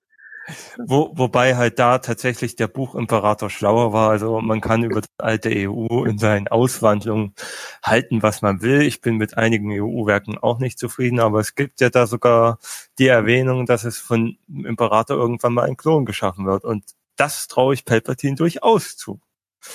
Das Ich habe jetzt nicht verstanden, was, was du meintest, warum, warum das nicht zu seinem Charakter passt. Dieser Ja, und der ist entstellt und das ist dann nämlich Snoke. Spaß. Manchmal ist ein Snoke auch einfach nur eins. Ja, Wo- ja. Was wo- wo- Warum, warum passt das nicht zu seinem Charakter, die, die Operation Cinder? weil er gar, äh, für mich passt es nicht dazu, dass er überhaupt damit äh, den Gedanken fassen könnte, dass Ach er sterben könnte. Weil er für ihn, er, ich glaube, er hat so das Gefühl, er ist allmächtig, mir kann eh niemand was, ich habe alles unter Kontrolle, everything is proceeding as I have foreseen it and planned und etc. Und Ja. dementsprechend glaube ich halt nicht, weil so könnte man ja auch schon fast argumentieren, er weiß, er wird bei der Schlacht von Endor sterben, weil er ja alles geplant hat. da, ist ja alles so, die Droiden sind ja schon aktiviert, die sind ja schon überall. Äh, ich weiß nicht. Ich Da tue mir da ein bisschen ihm- schwer mit. Da gebe ich ihm sogar recht. Also ich glaube auch nicht, dass der Imperator in irgendeiner Sekunde dieses ganzen Plans wirklich gedacht hat auf den Todesstern. Er, er würde, es gäbe überhaupt irgendeine Wahrscheinlichkeit, dass er sterben könnte. Also ich Ich so glaub, dafür, dafür war er schon zu sehr an die Macht gewöhnt und war auch ziemlich überheblich. Auch Ja, die ganze Episode, selbstsicher. Diese ganze Episode 6 Szene zeigt das ja auch deutlich, wie er, wo er Luke noch verhöhnt, dass er sich irrt, dass der Todesstern voll einsatzfähig ist, dass er die Flotte die ganze Zeit zurückgehalten hat. Und er ist halt kein also, Ingenieur. Entschuldigung, hallo? Hat gar nichts verstanden. Achso, ich sagte, er ist halt kein In Ingenieur. Er kann das technisch nicht erfassen. genau. Aber er könnte um, spüren. Das, um jetzt, um jetzt nochmal auf das andere zurückzukommen, was erwähnt wurde, dass der Todesstern vielleicht gebaut wurde, um jemanden von außerhalb fernzuhalten. Das glaube ich nicht, aber es gibt ja zumindest bei Thrawn immer die Hindeutung, dass er sich nur dem Imperium anschließt, weil er mit einer größeren Bedrohung rechnet. Mhm. Genau. Und die war ja früher halt die Yusang Wong und ich gehe davon aus, dass der Einheitskanon jetzt eben noch nicht sich entschieden hat, was das sein könnte. Und es durchaus, wenn es halt irgendwie storytechnisch passt für Episode 9 oder für die jetzt angekündigte Trilogie, die ja nicht mit den Skywalkers zu tun hat, dass man dann sagen könnte, okay, dann ist als Snoke oder für was Snoke auch immer stehen mag, äh, die Bedrohung und das erklären wir dann dann so. Und dann kann man immer sagen, ach so, wir haben das ja schon in Throne angekündigt und etc. Ja. Das Was glaube ich halt auch, nicht, dass der Todesstern deswegen gebaut wurde. Das kann ich mir nicht vorstellen. was mich momentan halt an der an dem ähm, neuen EU stört und was was ich glaube auch rausgenommen haben, waren halt die, was sie relativ zu Ende des letzten EUs tatsächlich mit der Rebellion in The Force Unleashed gemacht haben, nämlich die Idee, dass das Imperium die Rebellion selbst erschaffen hat. Mhm. Das hätte so wunderbar zur Überheblichkeit des damaligen Palpatines gepasst. Ja, aber nennt das den Rebellen nicht auch irgendwie ein bisschen Da, Existenzberechtigung? nein, das finde ich nicht, weil die Rebellion an sich ist ja, warum die rebellieren, der, der Grund ändert sich ja nicht. Das, nur, dass halt äh, das Imperium halt darauf hingearbeitet hat, eben die Elemente rauszufiltern, die in irgendeiner Weise rebellische Gedanken führen, gerade im Alderan, wo Palpatine es zumindest geahnt hat und diese Rebellion quasi aufkeimen lassen will, um sie dann relativ schnell wieder zu vernichten. Ich glaube nicht, dass das den Rebellen auch relativ den Hintergrund nimmt. Ja. War Oder das die denn nicht Herr. Vader, der das äh, in die Wege geleitet hat? In Auf Anweisung des Imperators. Ja. Wo wir wieder also bei dem ja, Thema sind, was hat dem Vader selbst mal gemacht? Das Imperium hat schon forciert und hat dem, den Rebellen gleich noch einen Mörderer mitgeliefert. Vader hat den Imperator umgebracht, das hat er gemacht, sonst nicht. ah, und Mace Windu. Ja, aber das, ja, aber, ja, aber nicht von beiden müsste Kylo Ren beenden. Das ist Das schon beendet. Ja, ich bin immer noch ein Ja, großer außer der Imperator davon. lebt noch und dann möchte äh, Kylo Ren den Imperator jetzt endlich umbringen. Aber es wird doch in einem der, der neuen Bücher, ich, äh, in einem der ersten, ich kann sogar sagen, dass es bei Tarkin war, da wird irgendwie angedeutet, dass, ähm, dass es dem Imperator gar nicht um das, also dass ihm das Militär ziemlich egal ist und der eigentlich das nur zum Festigen seiner Macht braucht und der einfach hinter die Geheimnisse kommen will. Und vielleicht geht es da so ein bisschen drum, dass Vader ihm da halt bei helfen sollte und dass Kylo das meint, dass er also mehr, mehr dahinter steigen will, was, wie das alles geht und was alles möglich ist. Wo, wobei, wobei man halt sagen muss, wenn Snoke wirklich der, die Wiedergeburt des Imperators wäre, würde das zumindest erklären, warum seine Hologramme immer so groß sind. Das ist übrigens nicht Größenwahnsinn. meine Meinung, dass Snoke äh, die Wiedergeburt des Imperators ist. War eher Aber der Größenwahn. Der Typ Manchmal ist ist ein Snoke auch einfach nur ein Snoke. Ja, das ist ja auch meine Vermutung. Also ich glaube eigentlich, dass äh, das ist, wie gesagt, immer nur meine Interpretation. Ich finde es halt echt interessant, dass Apple Interpretationsspielraum offen lässt. Das ist jetzt äh, positiv wie negativ zu sehen. Ich glaube, dass der Satz, äh, dass er beenden wird, was Vader angefangen hat, sich schon darauf bezieht, dass die Galaxis äh, gefühlt seit 60 Jahren sich im Krieg befindet und er einfach endlich mal wieder Frieden und Ordnung haben will. Das, was Anakin ja eigentlich auch haben wollte. Klonkriege beenden, aber direkt nach den Klonkriegen fing es ja eigentlich schon wieder mit Rebellionen an und äh, sind alle unzufrieden und das Imperium ist nicht super.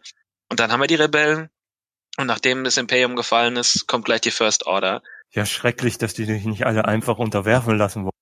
Ja, ich- aber es wird ja Ja, wieder zu Anakin passen. Anakin hat doch auch, sagt dann auch so, ja, vielleicht brauchen wir einen Diktator, so in, bei der Szene im Episode 2, wo oh sie Gott, ich gemeinsam habe wieder Bilder vom Kopf. Hilfe. Ja, Episode 2, Episode 2.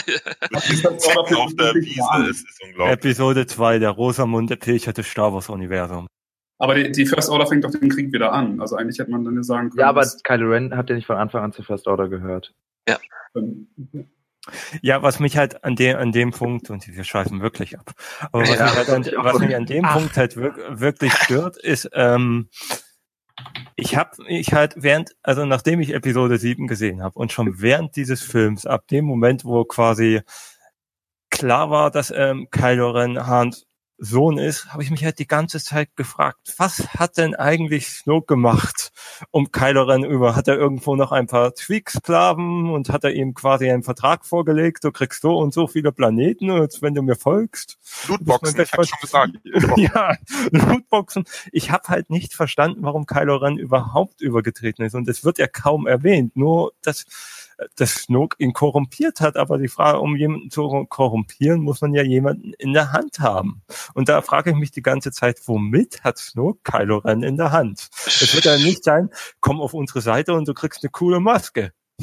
Ich glaube einfach, dass er einfach sich äh, von seinen eigenen Eltern entfremdet hat und mit Luke nichts anfangen kann, weil Luke einfach äh, so einen Gottstatus erreicht hat, so einen Yoda-Status, wo ihm äh, menschliche Bindungen dann auch egal sind. Also Han hat sich für seinen Sohn nicht interessiert, Leia irgendwie auch nur lieber für ihre Politik, also Workaholics überspitzt dargestellt.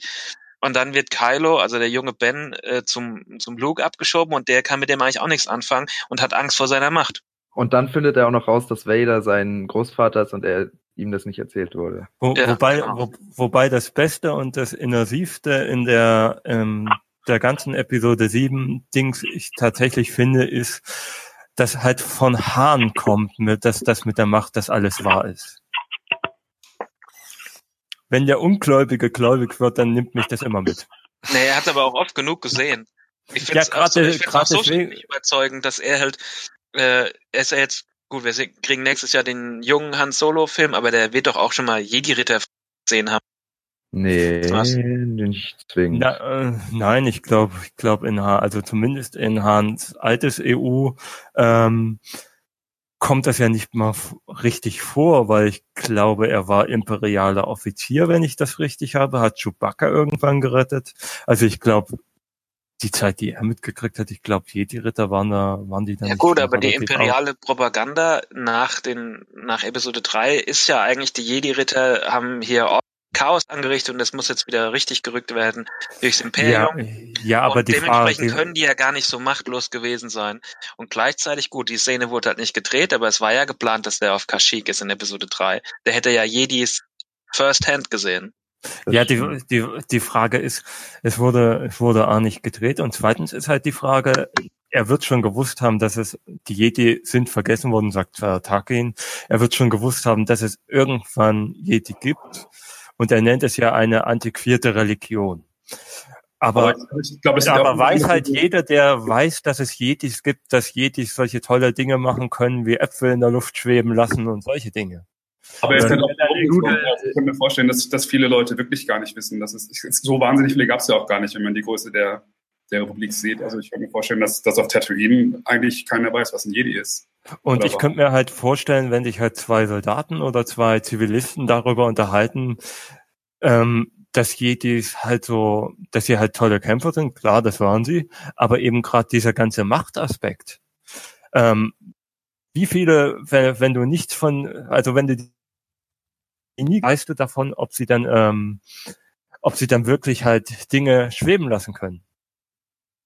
Oder findest du nicht, dass das einfach eine Übertreibung ist, wie die Übertreibung, dass, ähm, was weiß ich, irgendein Junge ein Sch- Schwert aus einem Stein zieht und dann König von Britannien ist? Ja, aber vielleicht ist es auch einfach nur ein sehr cineastisch geeigneter Satz, den er gesagt hat. vielleicht sollten wir gar nicht so viel reininterpretieren. Und er sagt ja eigentlich auch nur The Force, it's true, all of it. Was Ja, aber ziemlich, diese- ziemlich dieser- viele Optionen, was es he heißen könnte. Dieser ziemlich enthusiastische Satz zeigt halt, zeigt halt ein wenig seinen Weg. Also in Episode 4 glaubt er ja noch gar nicht an die Macht. Da ist es ja das, was Luke mit dieser ähm, Trainingsdruiden macht, einfach nur Glück. In Episode 5 überwindet er sich zumindest einmal Luke zu sagen, dass die Macht mit ihm sein soll. Na gut, sagt er schon in Episode 4. Ja, aber mehr aus Scherz. Und in Episode 6 fängt er halt langsam an zu glauben. Und dann nennt er seinen Sohn Ben, ob, obwohl er sich ähm, in Episode 4 noch drüber lust, über den anderen Ben lustig gemacht hat. Also der erste Jedi, mit dem er wahrscheinlich zu tun hatte. Naja, in den Büchern damals hier haben sie halt ihren Sohn Anakin genannt. Das wäre eigentlich witzig gewesen, wenn äh, Ben, also Kylo Ren, Anakin hieß und mir ihm vorenthält, dass Anakin Skywalker das Vader war. Wäre witzig. Mi- Mich würde, mich würde ich hoffe ja in Episode 9 hat, also gegen meine These, dass Luke in Episode 8 stirbt, weil ich glaube es immer noch, ähm, hat, hoffe ich, dass Luke noch Kinder hat. Ich möchte wissen, wie sich sein Sohn nennt. Ben ist ja jetzt schon weg. Ja, gut, aber ich glaube, wir sind jetzt endgültig abgeschweift. Vielleicht. Nein, Ich- wir ich sind immer wollte- noch bei der Kampagne.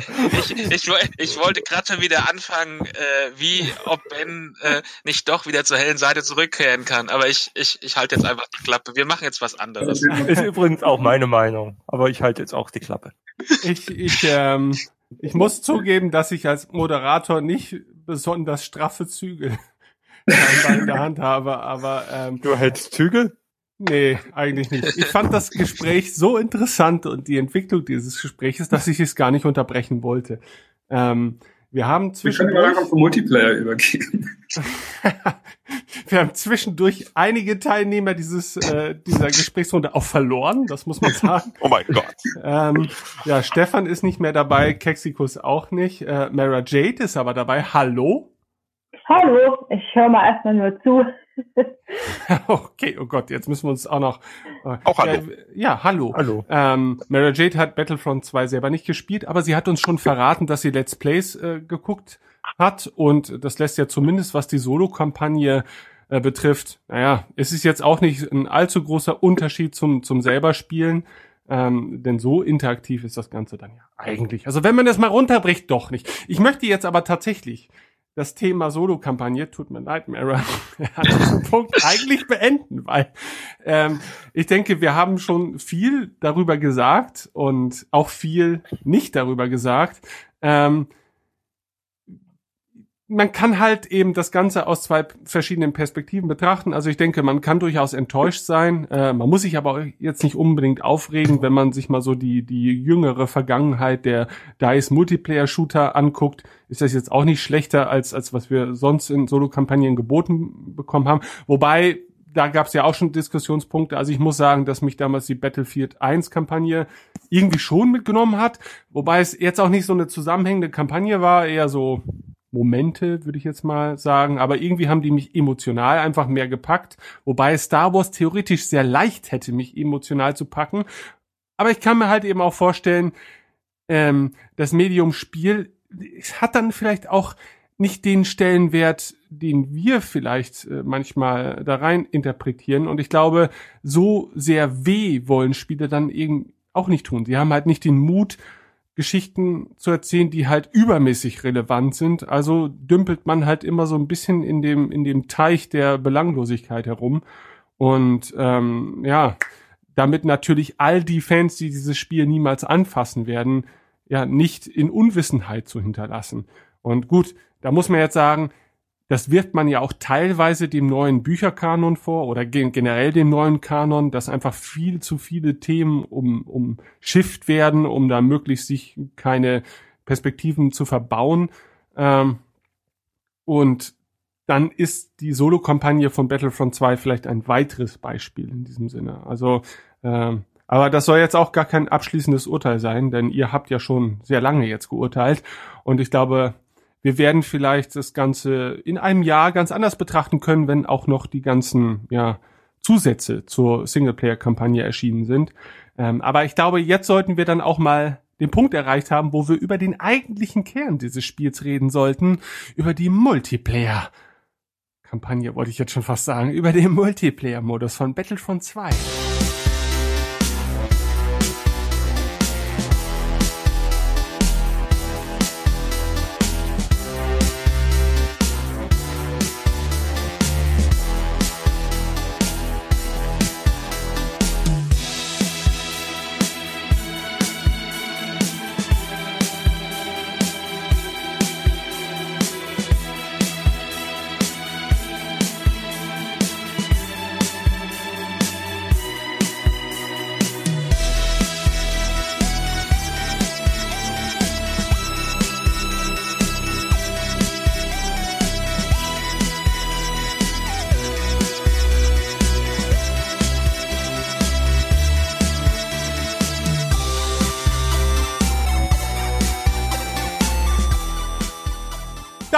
unser Talk über die Singleplayer-Kampagne von Battlefront 2.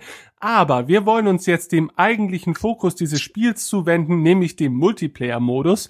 Und bevor ich, wie gerade eben, erstmal die nächsten zwei, drei Stunden nicht mehr dazu komme, mich zu äußern, möchte ich dann doch ganz kurz meine Erfahrung schildern. Also ich habe das Ganze im Prinzip ja auch schon äh, über die 10-Stunden-Trial gespielt und dann auch über die Stormtrooper Edition, so früh es halt ging, also ab dem 14 äh, November diesen Jahres.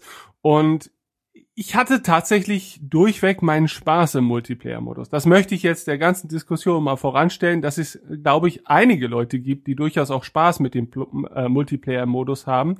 Ähm, wobei ich das Spiel da auch ganz anders bewerte als zum Beispiel den anderen Multiplayer-Shooter, den ich die meiste Zeit spiele, das ist nämlich Battlefield 1. Und man sollte ja meinen, dass das wären sehr ähnliche Spiele und das sind sie dann doch nicht, wie ich finde. Ähm, und ich finde, Battlefront 2 hat da durchaus auch seine Stärken, beziehungsweise es ist in einigen Bereichen ausreichend anders als Battlefield, so dass ich diese Andersartigkeit auch durchaus zu schätzen weiß.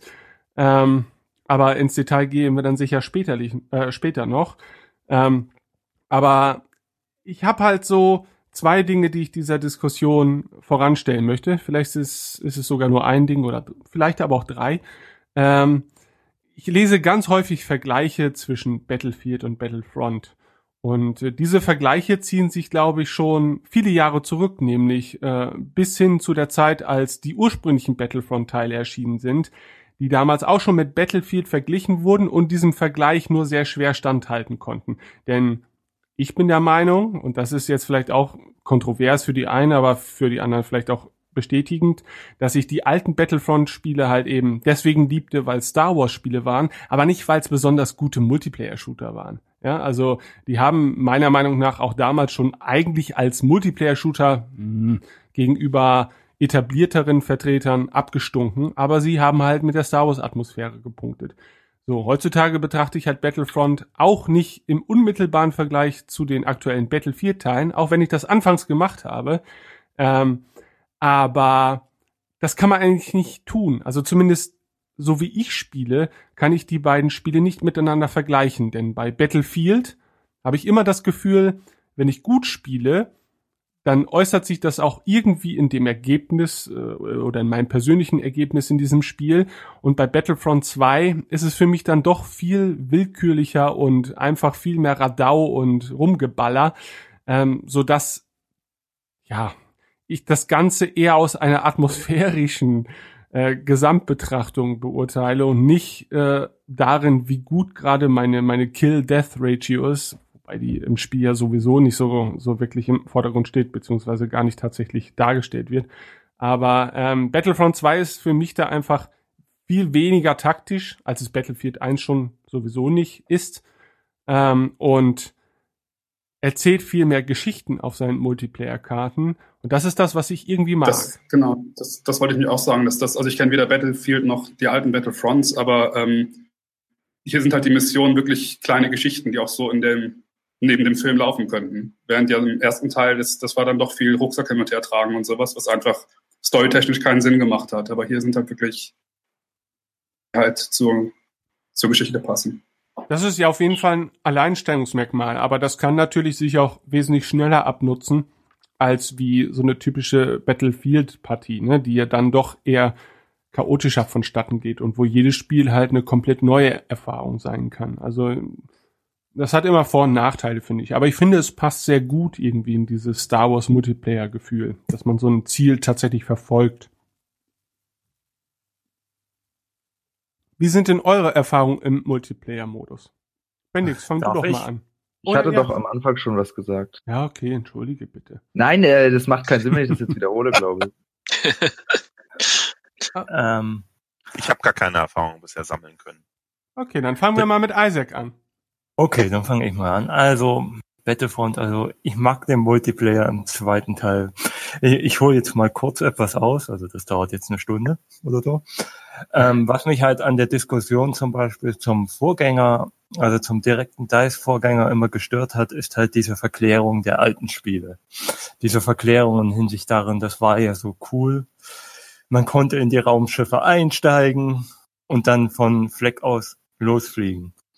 Das hat jetzt halt der erste Dice-Teil nicht gemacht und der zweite macht es zum Glück auch nicht, weil in den alten Spielen, Ben hat schon gesagt, die waren halt keine guten Multiplayer-Spiele und wenn du dann halt ein Schiff auf einer Karte stehen hast, dann hast du halt das Problem, dass bei einer 40 Leute, dass da 30 Leute an den Spawnpunkten rumstehen.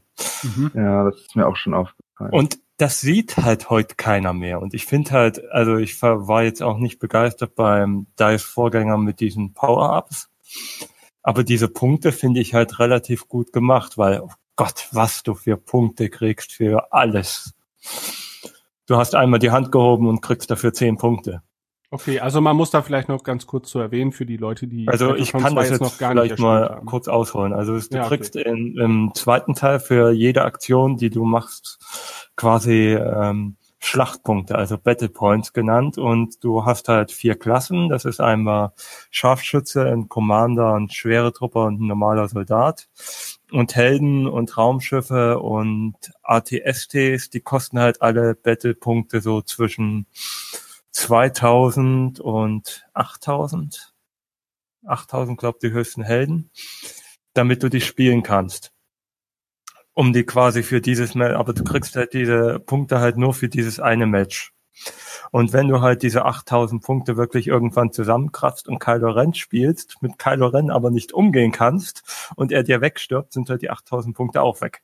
Obwohl, wenn man schnell genug stirbt, kriegt man eine Erstattung. Also so ist es mir auf jeden Fall bei Jump Troopern und so aufgefallen. Ich vermute mal, dass es bei den Helden dann auch so ist. Ja, ich hatte den Fall zumindest, glaube ich, einmal, auch mit einem Jump Trooper, dass ich relativ schnell nach Also dem muss- Spawn Aber ich glaube, erst nur innerhalb der ersten Minute oder so. Ja, wie, äh, genau. Aber mit den Punkten kannst du ja ansonsten eh nichts anfangen. Also Na, von du, daher kannst ist es ja halt nicht so schlimm. verschiedenste, du kannst halt verschiedenste Sachen an, ähm, ja, äh, hier, wie heißt das, Verstärkung kaufen.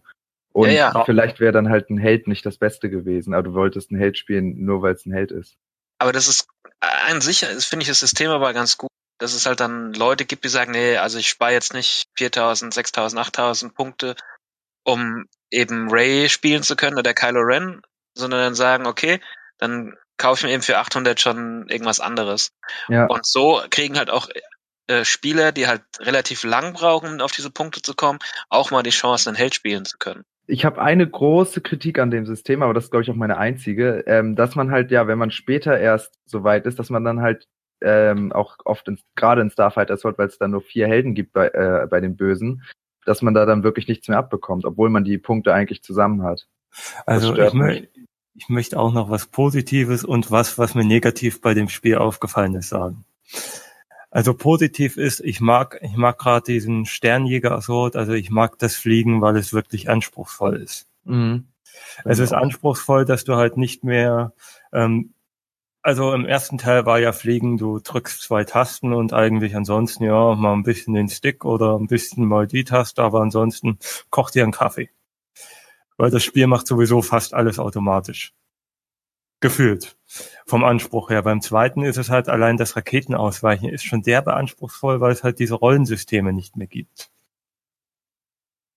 Ähm, also Fliegen ist immer noch mein Lieblingsmodus, Mhm, auch. eben, eben dieser kleinen Mission wegen, was halt negativ ist, und da sind wir halt dann auch wieder bei der PR, dass halt ziemlich viel darauf angespielt worden, dass du halt mit Leuten spielst.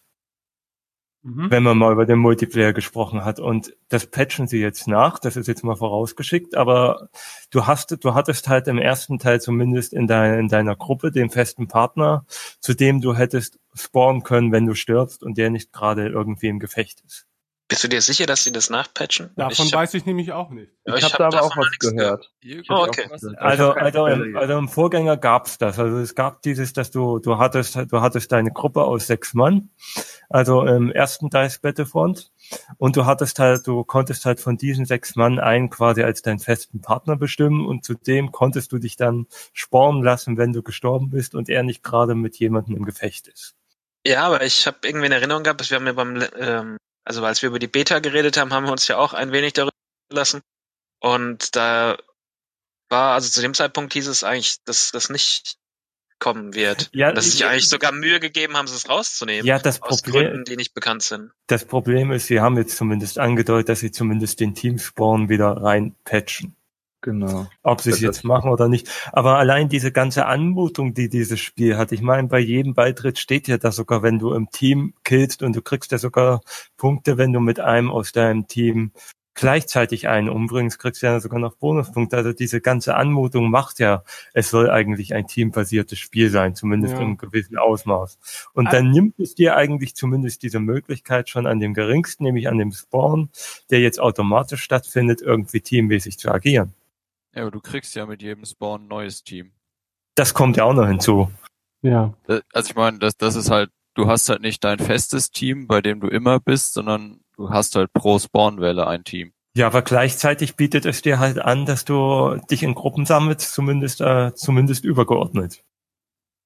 Ja, ich, ich meine, ich verstehe diese grundsätzliche Problematik sehr und ich habe mich ja auch in der letzten Ausgabe oder in der vorletzten Ausgabe sehr darüber ausgelassen, dass ich diese, diesen Mangel an, an Teamfähigkeit in diesem Spiel halt wirklich für, gerade für viele Freunde meinerseits, die mit mir häufig spielen, als Ausschlusskriterium sehe. Äh, mittlerweile, da ich das Spiel jetzt doch schon die ein oder andere Stunde gespielt habe, muss ich sagen, es macht in diesem Spiel auch vielleicht gar nicht so viel Sinn, weil wir haben ja eh immer relativ feste Spawnpunkte, ähm, haben also nicht wie bei Battlefield eine große Karte, wo es jetzt auch tatsächlich einen Vorteil bringen kann, dass ich jetzt bei meinem Teampartner auch spawne, sondern alle spawnen eigentlich immer in den verschiedenen Phasen der Karte an den gleichen Stellen. Ja, das heißt also, ich habe eh keine freie Spawnpunktwahl. So und dann frage ich mich, wie will man da noch einen Vorteil dadurch bringen, dass ich bei meinem Teampartner spawne, denn er ist im Zweifel so oder so nur 10 oder 15 Sekunden weit entfernt, ja, was so die Laufstrecke angeht. Wo, wobei Ja. der Spawn ja nicht mal meine Hauptkritik ist. Es ist halt diese Kritik, wenn du das, Me das Menü, also sie hätten ja nicht mal dieses Team-Spawn, hätten sie ja nicht mal reinbringen müssen. Aber das Spiel deutet dir halt an, ähm, auch übergeordnet, gerade auf der PS4 deutet es dir an, dass du Leute in deine Gruppe einladen kannst, aber dann wechselt das Team halt immer wieder während des Matches durch. Ja. Und dann hätten sie das ja nicht reinbringen müssen. Warum suche ich mir denn dann intern ein Team von bis zu, ich glaube auf der PS4 sind es sogar bis zu 20 Mann oder, oder allein sechs Mann, weil ich weiß, mit fünf könnte ich spawnen und dann macht das halt im Spiel überhaupt überhaupt nichts aus. Ja, gut, Ja, auf dem gleichen Server landest du ja. Genau. Ja. Ja, du landest auf dem gleichen Server, aber dir bringt es halt nichts, in, dir bringt es halt intern nichts, dass du dir deine Leute gesucht hast, in diesem Team bist und dann kriegst du ja dafür nicht mehr Bonuspunkte, weil du sowieso in einem anderen Team landest. Ja. Also für den direkten einzelnen Partner kriegt man mehr Punkte. Also äh, man, man kriegt schneller, wie hießen das, weiß nicht denn Punkte eigentlich wirklich? Äh, Star. Point? Battle. Points. Battle Points, genau. Man kriegt mehr Battle Points, wenn man mit einem Partner auf die Karte gespawnt ist. Also oder in gemeinsam quasi in ein Spiel reingegangen ist. Aber Ja. ist auch nur minimalst. ich habe Ja, halt, das schon, aber es sind halt diese durchwechselnden Teams, wenn, wenn dir dieses Spiel halt anzeigt, du kannst halt schon, bevor du in das Match gehst, dich mit Leuten in der Gruppe vereinen. Ich habe halt das Gefühl, dass es in Battlefront gar nicht zu Situationen kommen kann, in denen das so wichtig noch ist. Also wenn ich mich an so typische Battlefield 1 Partien erinnere, dann äh, einige ich mich zum Beispiel mit meinem Kumpel, dass wir das nächste Mal als Scharfschützen spawnen und dann haben wir vielleicht eine Phase, in der wir zehn Minuten von irgendeinem Punkt aus äh, uns als Scharfschützen verdingen und dann versuchen, da taktisch irgendwie einen Vorteil fürs Team rauszuschlagen. Das sind alles Dinge, die, glaube ich, in Battlefront 2 überhaupt nicht stattfinden können. Also, dass Leute mal länger als eine Minute oder so oder vielleicht zwei Minuten am Leben bleiben, ist, glaube ich, schon selten genug in diesem Spiel, weil das einfach viel schneller abläuft, weil man eben auch, weil die Karten gar nicht ermöglichen, dass man sich auch aus dem Kerngeschehen vielleicht ein bisschen entfernt, um, um vielleicht taktisch da anders vorzugehen, sondern weil das, weil, weil es eben so progressive Karten sind, also die folgen einer Progression, man landet immer wieder in den gleichen Schläuchen, ja. Ähm, das will ich jetzt mal gar, gar nicht werten, sondern das ist halt ein anderes Spielgefühl halt nur. Und dass eben dadurch sowas wie Teamabsprachen und so weiter hier irgendwie auch, also das ist jetzt mein subjektiver Eindruck, total unwichtig sind, weil ich glaube, selbst wenn ich mit meinem besten Ja. Kumpel jetzt total den, die tolle Idee hätte, das ist total wurscht, weil innerhalb der nächsten 30 Sekunden ist einer von uns beiden eh tot und ja, Es gibt aber eine Karte, wo ich dir sogar extrem widersprechen würde, weil ich selbst erlebt habe. erzähl mal. Und das ist tatsächlich ähm, im galaktischer, also Genau, da will ich das auch die sagen. ähm, Starkiller Base Karte und das war meine erste Multiplayer-Karte, die ich gespielt habe als Angreifer und wir hatten tatsächlich ein Team gegen uns, das zumindest so weit agiert hat, dass es genau weiß, dass wir über offene Fläche rennen müssen und zumindest acht stimmt, eingestellt ja. hat. Aber das ist ja auch keine Teamabsprache. Da haben sich einfach acht Leute wahrscheinlich gedacht, oh, wir haben eine offene Fläche, wir spielen mal Scharfschützen. Ja, aber die, die Karte deutet dir ja quasi zumindest an, dass du es könntest. Ja klar, Wenn aber sie das hat wollten. ja mit Teamplay erstmal nichts zu tun. Nee, das, das stimmt auch. Und ich meine, das Spiel gibt einem ja auch schon engere Vorgaben als jetzt beispielsweise Battlefield 1. Also du weißt halt, du musst diese zwei Punkte meinetwegen jetzt in irgendeiner Form einnehmen, ob das jetzt Terminals sind, die man aktivieren muss oder Computer sind, die, die man sabotieren muss. Aber es gibt immer ein bis zwei sehr spezifische Ziele. Ähm, und es geht jetzt nicht darum, wie bei den klassischen Battlefield-Modi, möglichst viele Punkte gleichzeitig irgendwie zu halten, um dann die Tickets des äh, gegnerischen Teams zu reduzieren. Also das hier ist schon sehr objective-basierter, darf, darf man das so sagen. Und daher braucht man zumindest ja keine, keine großartige Absprache untereinander, weil eigentlich weist einen das Spiel alle drei Sekunden oder jede Sekunde darauf hin, was man eigentlich zu tun hat.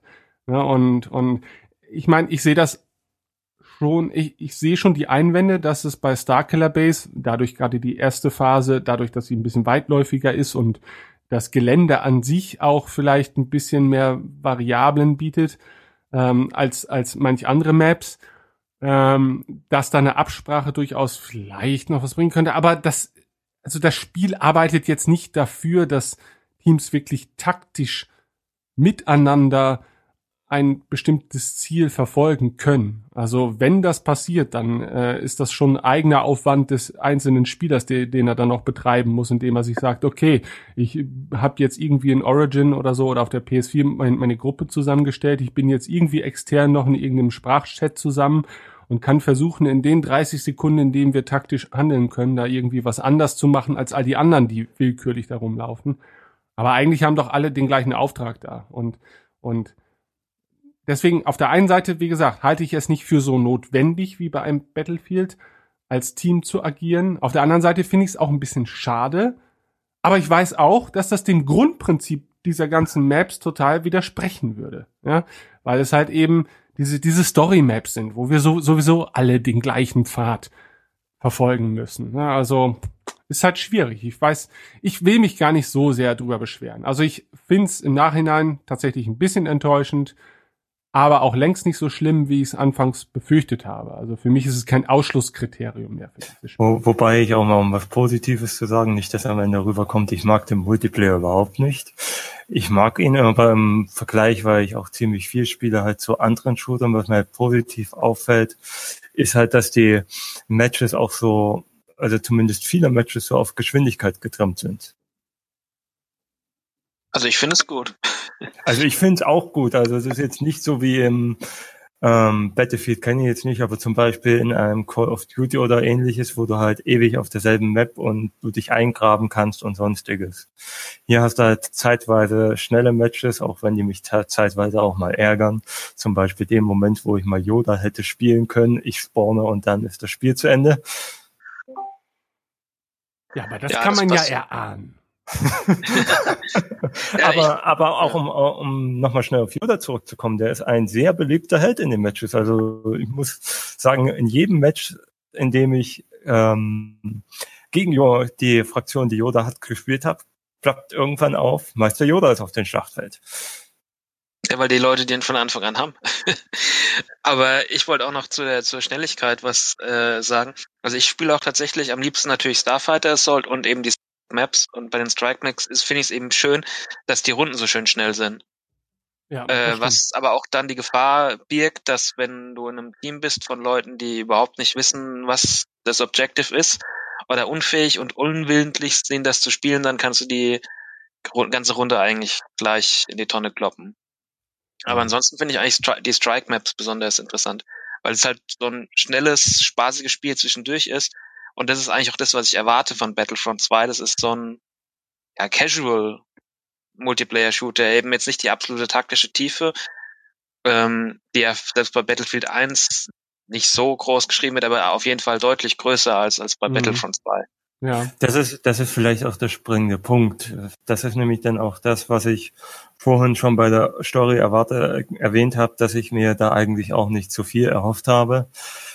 Die Erwartungshaltung an einem Battlefront ist vielleicht auch einfach in dem, was taktisch und das alles angeht, ähm, einfach viel zu hoch.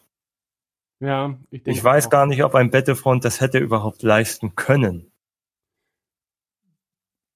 könnte es vielleicht, aber will es dann irgendwie auch nicht. Denn ich glaube, es gibt halt eben, es gibt halt die Spieler, die jetzt mit beispielsweise Battlefield als solches gar nicht so viel anfangen können, die aber eben Star Wars Fans sind und sich halt eben gerne auf jedes Star Wars Spiel stürzen, was es da gibt.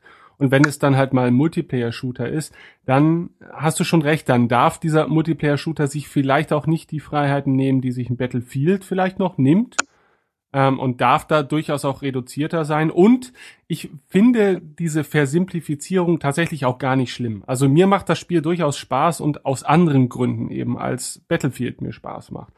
Und von daher würde ich das jetzt gar nicht mal so als Kritikpunkt ansehen. Es ist halt eine andere Geschmacksrichtung, ganz einfach. Ähm, das ist halt die Pizza, das mag halt fast jeder, so. Und Battlefield ist dann halt vielleicht eher schon so die, der, der Auberginenauflauf, der, den mögen halt die Liebhaber. Ben sollte einen Koch-Podcast aufnehmen. Ja. Ähm, aber ich möchte auch noch ganz kurz was sagen, bevor ich natürlich wieder gerne das Wort an euch übergebe. Ähm, was mir schon positiv auch aufgefallen ist, dass ich habe jetzt zwar Strike kaum gespielt, die meiste Zeit immer Galactic Assault und Starfighter Assault und beides mochte ich. Äh, Starfighter Assault ist eine deutliche Verbesserung für mich zum Vorgänger. Also wirklich allein das Fluggefühl, dadurch, dass man jetzt auch tatsächlich rollen kann, äh, finde ich schon mal wesentlich cooler, als es vorher der Fall war. Ähm, und die Multiplayer-Partien liefen bei mir eigentlich immer sehr wechselhaft ab. Also es gab nicht wie bei Battlefront 1 den Fall, dass es bestimmte Maps gab, die eigentlich wochenlang immer nur einen Sieger kannten, bis man sich vielleicht im Gesamten ein paar neue Taktiken überlegt hat, den, den, äh, äh, den Spieß mal umzudrehen. Also auf den meisten Karten habe ich jetzt in den letzten Tagen sowohl auf der einen oder anderen Seite gewinnen können und das fand ich sehr cool.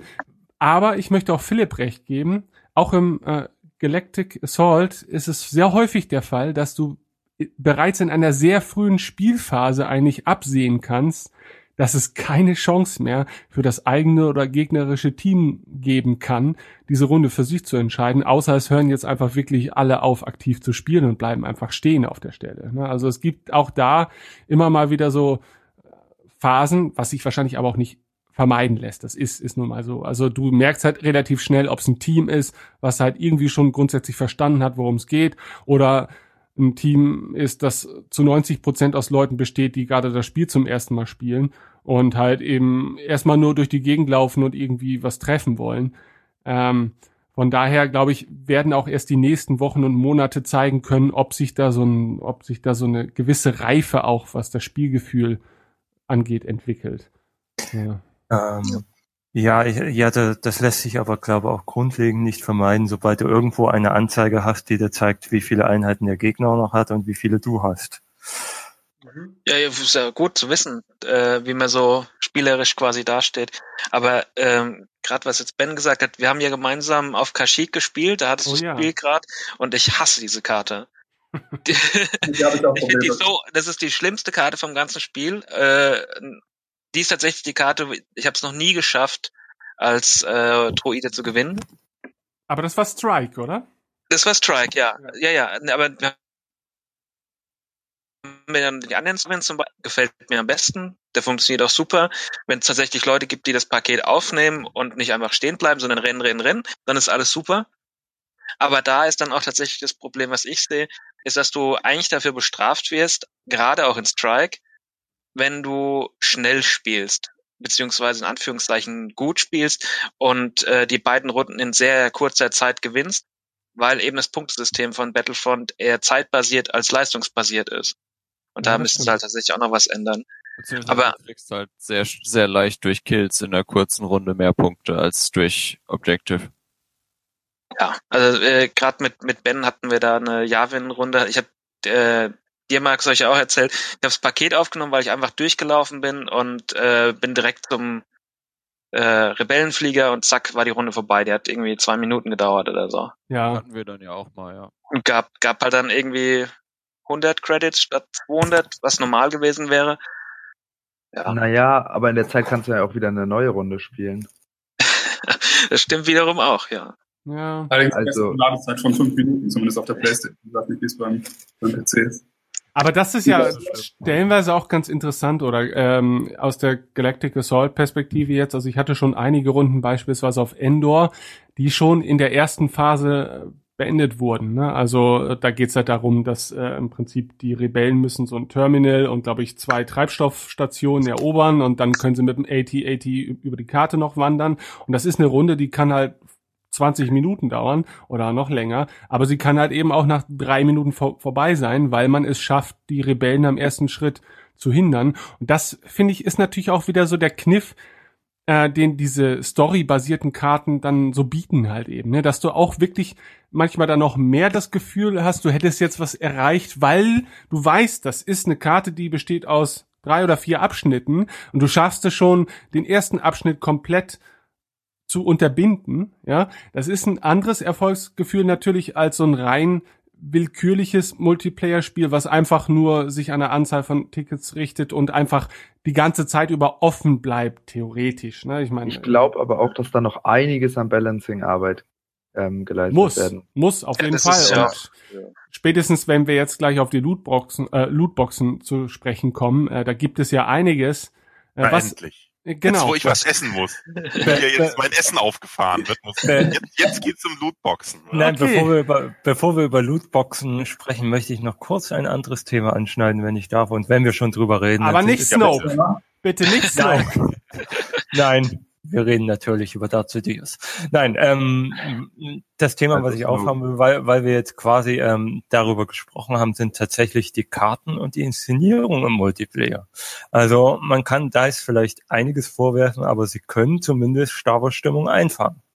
Mhm. Sowohl am Anfang und am Ende. Stimmt.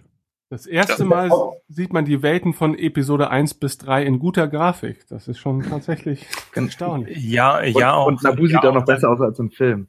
Ja, ja, also das, das wollte ich damit sagen. Ja, erstens das, die kleinen Details und zum anderen ist es halt, sie fahren halt zum Beispiel auf Nabu, zeigen sie halt die ganzen Truppentransporter und sie fahren halt auch auf, wenn die Rebellen fliehen mit, oder wenn sie zerstört werden. Mit diesen kleinen Filmsequenzen. Also inszenieren konnten sie schon im ersten Teil und ich finde, sie haben jetzt halt nochmal eine Schippe drauf bei der Inszenierung gelegt. Ja, aber inszenatorisch und grafisch und äh, was das Audio und die Effekte angeht, äh, das sind alles alles super. Das ist aber nicht das Problem vom Spiel eigentlich. Also das war, da war der Einser schon super und der Zweier hat noch viele Sachen verbessert. Aber eigentlich, da, da gibt's auch kaum Kritikpunkte, auch nicht, auch nicht meinerseits. Die großen Kritikpunkte sind eigentlich eher dann das, das Spielerische und vielleicht die Langzeitmotivation. Und die Darth Vader Stimme. Warum? Das ich ist habe doch die mehr, ich aus, habe aus Rogue mehrfach, One. ja, ja, aber ich habe mehrfach gehört, wie sich Leute über die deutsche Darth Vader Stimme aufgeregt haben. Ist das eine komplett andere oder die gleiche wie in Rogue One? gleiche. Ist die gleiche wie in Rogue One. Warum beschweren Also sich die Leute denn dann? Ich habe keine Ahnung, aber ich habe halt mehrfach auf, also ich bin auch in ein paar Facebook Battlefront Gruppen drin und da hat sich halt mehrfach darüber auf, ausgelassen, dass die Stimme von äh, von Palpatine im Deutschen recht stark ist, aber die von Darth Vader ginge halt Ja. überhaupt nicht. Also ich spiele es halt auf Englisch, deswegen. Über die Vader-Stimme, die deutsche, wird sich schon seit zwölf Jahren aufgeregt. Also, Ich finde die mega gut. Also Ja, ich aber wir sollten die, äh, den ursprünglichen Sprecher wieder ausgraben und wiederbeleben. Ja. Und dann, dann regen sie sich drüber auf, oh, seine Stimmbänder sind ganz schön eingerostet. also ich muss Ja, sagen, ich, ich bin mit der aktuellen Darth Vader Stimme auch durchaus zufrieden. Also ich fand sie halt, äh, ich fand die Stimme, die dann äh, bei Episode 3 zum Tragen kam, beispielsweise ist, glaube ich, die, Syngla- die gleiche Synchronstimme wie auch Don Johnson hat. Die fand ich damals grauenvoll. Also ich muss sagen, ich kann damit sehr gut leben. Aber gut, Ich meine, ich meine, ich habe mit den Stimmen generell kein Problem, weil meistens kriege ich sie im Eifer des Gefechts ja sowieso nicht mit bei dem Einsatz, den sie sagen. Und nach 30, 40 Spielstunden werde ich die Sätze vermutlich sowieso alle auswendig können und dann höre ich eh nicht mehr hin. Was, aber wo, wo wir jetzt über Stimmen sprechen, was, ähm, ich bin ja tatsächlich, also Star Wars Battlefront 2 eins der wenigen Spiele, die ich auch bewusst dann in deutscher Sprachausgabe spielen möchte, weil eben Star Wars und deutsche Synchronisation für mich dann irgendwie dann doch fast untrennbar ist, weil ich das halt so mit meiner Kindheit verbinde auch, ähm, dass die Klone beziehungsweise Boba Fett nicht ihre typische Stimme haben. Das ist tatsächlich etwas, das mir störend aufgefallen ist. Haben Sie die aus Clone Wars oder die Nein, aus eben Episode nicht. 2? Nee, das ist doch die gleiche bei Clone Wars und e äh, Episode Sicher? 2. Also ich weiß, dass im Englischen die gleich. Nee. Nee, auf Nee, Deutsch, Nicht. auf Deutsch auf jeden Fall. Also auf Deutsch ist es Okay. immer die gleiche Stimme gewesen und auch bei Battle, nee, bei Battlefront 1 natürlich nicht. Ähm, Kann aber das schlecht einschätzen, weil ich es nur auf Englisch spiele. Hatte nicht bei Battlefront 1 Boba Fett die richtige Stimme? Also, weil die. Klone und Boba Fett haben doch jetzt in der deutschen Version auch die gleiche, oder? Genau, genau. Das weiß ich nicht, ob es bei Battlefront 1 die gleiche war. Aber das Aber ich spiele mir. halt auch auf Englisch, also von daher weiß ich es Wo, nicht so. wo, wobei ich ja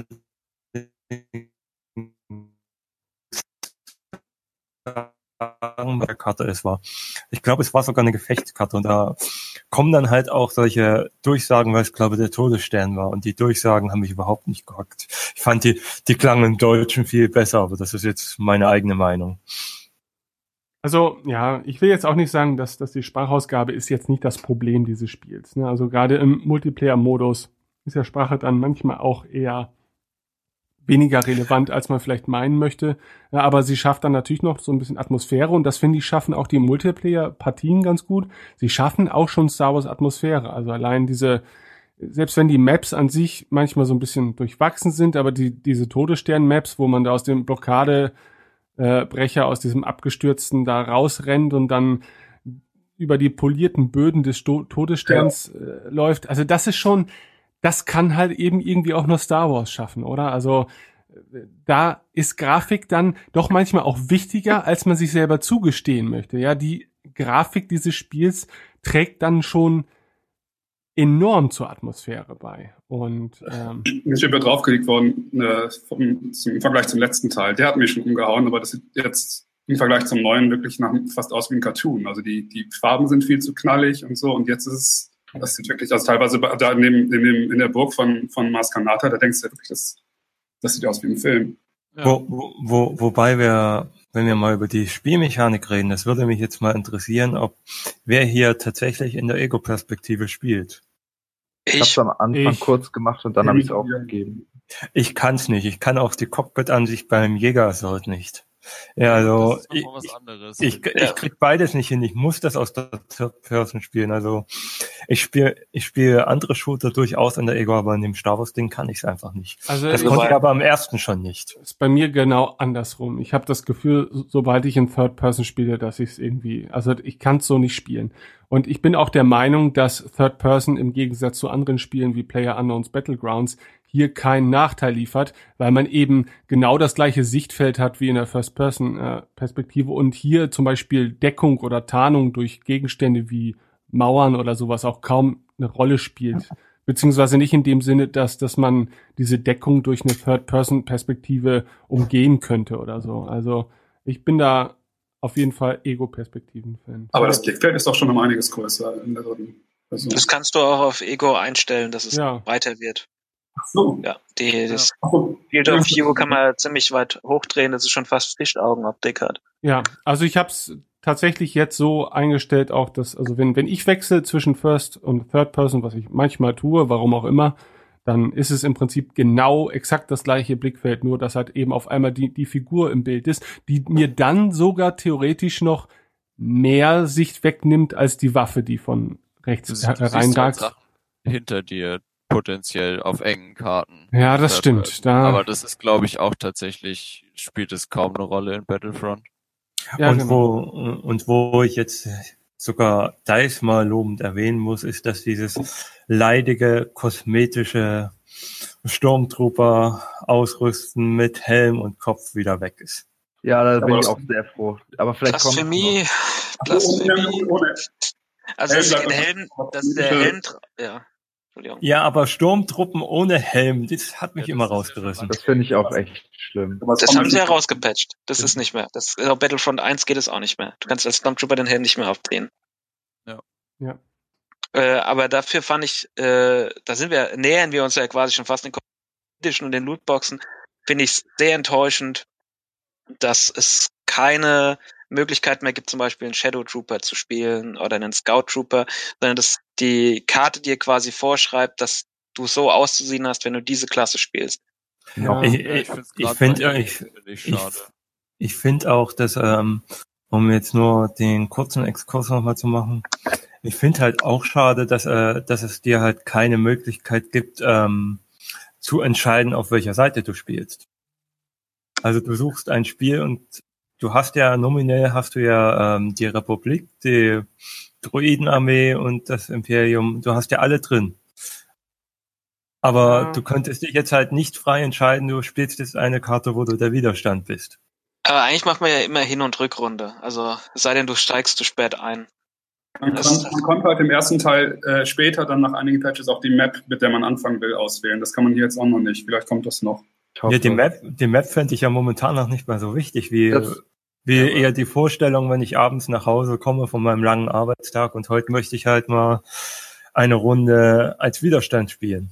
Aber Ja, es ist auch so eine. Form- Es ist auch so eine Das Form Doofe ist des halt auch- Entschuldige, das ist auch so eine Form des unfreiwilligen Balancings, oder? Du weißt, wenn eine Partei wirklich scheiße gebalanced ist, dass es nicht ganz so schlimm auffällt, weil ja jeder beide Seiten spielen muss. Also Und interessanterweise ist mir halt auch gerade aufgefallen, dass halt gerade bei, was jetzt bei der Republik oder bei den Separatisten, ähm, Helden sind, die dort eigentlich gar nichts zu suchen haben. Das wollte ich noch Ja. sagen. Das war nämlich bevor das mit den Lootboxen aufkam, war das das große Thema, worüber sich alle Also- aufgeregt haben. Also ich glaube, bei den Separatisten ist ja sogar Kylo Ren dabei. Du kannst Ja, ja. ja. spielen, ja.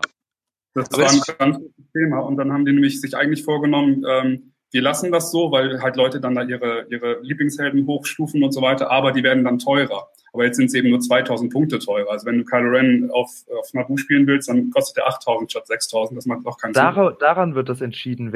Ah, das macht Ja. um einiges. Ach, jetzt verstehe ich das ganze System, welche Aber es ist Helden halt jetzt auch nicht so, so wahnsinnig viel mehr, dass man da jetzt denkt, okay, dann bleibe ich mir lieber in der passenden Ära. Also Ach, aber das macht komplett Sinn. Deswegen ist zum Beispiel der TIE Silencer auch immer so günstig auf der einen Map. Und alle Ja, anderen. Sachen sind ja, teuer. Mehr oder weniger allen. Ja. ja. Stimmt, das macht voll Sinn. Ja gut, Das macht gut zu wissen. Endeffekt, aber- Aber so das, ja. ein, Entschuldige, was dass wolltest es, du noch äh, dass es, wenn es genug Helden gibt, dann, ähm, dass das dann verschwinden sollte.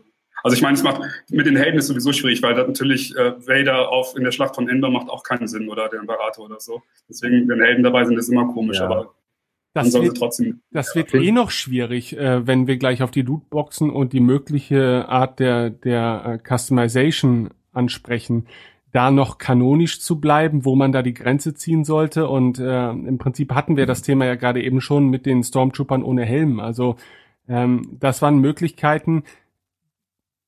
Der eine Teil des Fandoms hat das begrüßt irgendwie, dass man die Stormtrooper so ein bisschen individualisieren konnte. Ähm, Ich glaube, das waren eher die Casual Player und nicht die Star Wars Fans. Genau, Weil ich genau. Ich glaube- dass ein Star Wars Fan sagt, oh ja, da, ich hätte ja echt gerne jemanden ohne Helm. Ich fand's nämlich auch scheiße so. Und äh, man muss natürlich auch sagen, ja, ähm, und wir sollten jetzt tatsächlich so langsam in das Thema Lootboxen übergehen, sollte es halt äh, in Zukunft wieder Lootboxen geben, die halt rein kosmetischen Einfluss haben, muss man aber auch sagen, dass meiner Meinung nach man sich da auch ganz eindeutige Grenzen setzen sollte. Denn ich meine, klar, so ein, so ein Klontrooper, der jetzt vielleicht noch verschiedene Farbzusammenstellungen hat oder so, um sich seiner Einheit einfach zugehörig darzustellen, oder irgendwelche Symbole auf dem Helm oder so, das, das finde ich noch cool. Ähm, aber weit darüber hinaus darf es dann auch fast schon nicht mehr gehen. Ähm, Ich glaube auch, dass Lucasfilm da ähm, jetzt sehr aufpassen wird bei solchen Sachen. Ich habe neulich bei einem anderen englischsprachigen Podcast war irgendwie so einer von der Story Group, der ähm, mit dem wurde über Spiele geredet und der meinte halt auch, dass, äh, dass ihm das aufgefallen ist, dass viele so, so Casual Player ähm, ihn, also die, Stormtrooper ähm, halt anders ausstatten und so weiter. Und, und der meinte, nee, also das soll schon so bleiben, wie es halt in die Welt passt. Also die Stormtrooper sollen alle gleich aussehen, die haben nur ihre Nummern und die werden total entmenschlicht. Und ähm, wenn es dann eben mal Spezialeinheiten gibt, dann stellen die, äh, fallen die halt wirklich aus der Reihe und kriegen dann ihre eigenen Geschichten, wie in den Comics und jetzt hier mit Inferno Squad und so. Aber so in den Spielen, da sollen die halt alle gleich aussehen, unterscheiden sich dann vielleicht durch ihre Schulterpad oder so. Aber das war's. Ja. Was ich auch fra ich frage mich halt, weil Ben es jetzt gerade angesprochen hat, dass sie vielleicht auf diese kosmetischen Lootboxen zurückgehen. Äh, können sie das denn von der Spielmechanik überhaupt noch? Ja, klar. Weil, sie, weil sie, weil sie haben ja weiterhin, sie haben ja weiterhin diese Herstellungsteile, die du, die du quasi bevor die Lootboxen rausgenommen wurden, quasi entweder an Lootboxen gekriegt hast oder eben durch Matches. Die müssten ja dann auch komplett, also diese, um diese Herstellungsteile zu erklären, damit kannst du einige der Karten dieser Sternkarten, die du als Fähigkeit nutzen kannst, auch bauen. Ja, aber die Lootbrennen, man kann sie ja nur noch nicht mehr für Echtgeld kaufen. Das kann auch alles so bleiben. Äh, man kann auch meinetwegen diese ganzen Crafting-Parts dazu benutzen, dass man halt dann einen Five of First Stormtrooper oder Clone Trooper Skin kriegt. Aber also ich stimme da auch Ben zu. Ich will keine rosaroten Stormtrooper sehen. Ja, Aber also so, sowas nicht. Allerdings äh, sehe ich die Grenze vielleicht sogar ein bisschen weiter. Ich würde tatsächlich, ich fände es akzeptabel, wenn es äh, zum Beispiel eine Zeichnung gibt. Zum Beispiel, also ich würde zum Beispiel einen äh, Yoda in Star Wars, in, in einem Weihnachtsmann-Kostüm, würde ich akzeptieren, weil es eben diese Zeichnung gibt und das eigentlich schon für mich Star Wars ist. Beziehungsweise einen Stormtrooper zu Weihnachten mit einer Weihnachtsmütze fände ich auch noch in Ordnung. Aber das müsste dann zeitlich begrenzt sein. Ja, ja, genau. Das wird, aber das ist dann, dann auch all, alle irgendwie haben für für die Feiertage oder so. Das ja ist, dann, das, ist dann, das, das ist dann am 24. Dezember, wenn keiner spielt.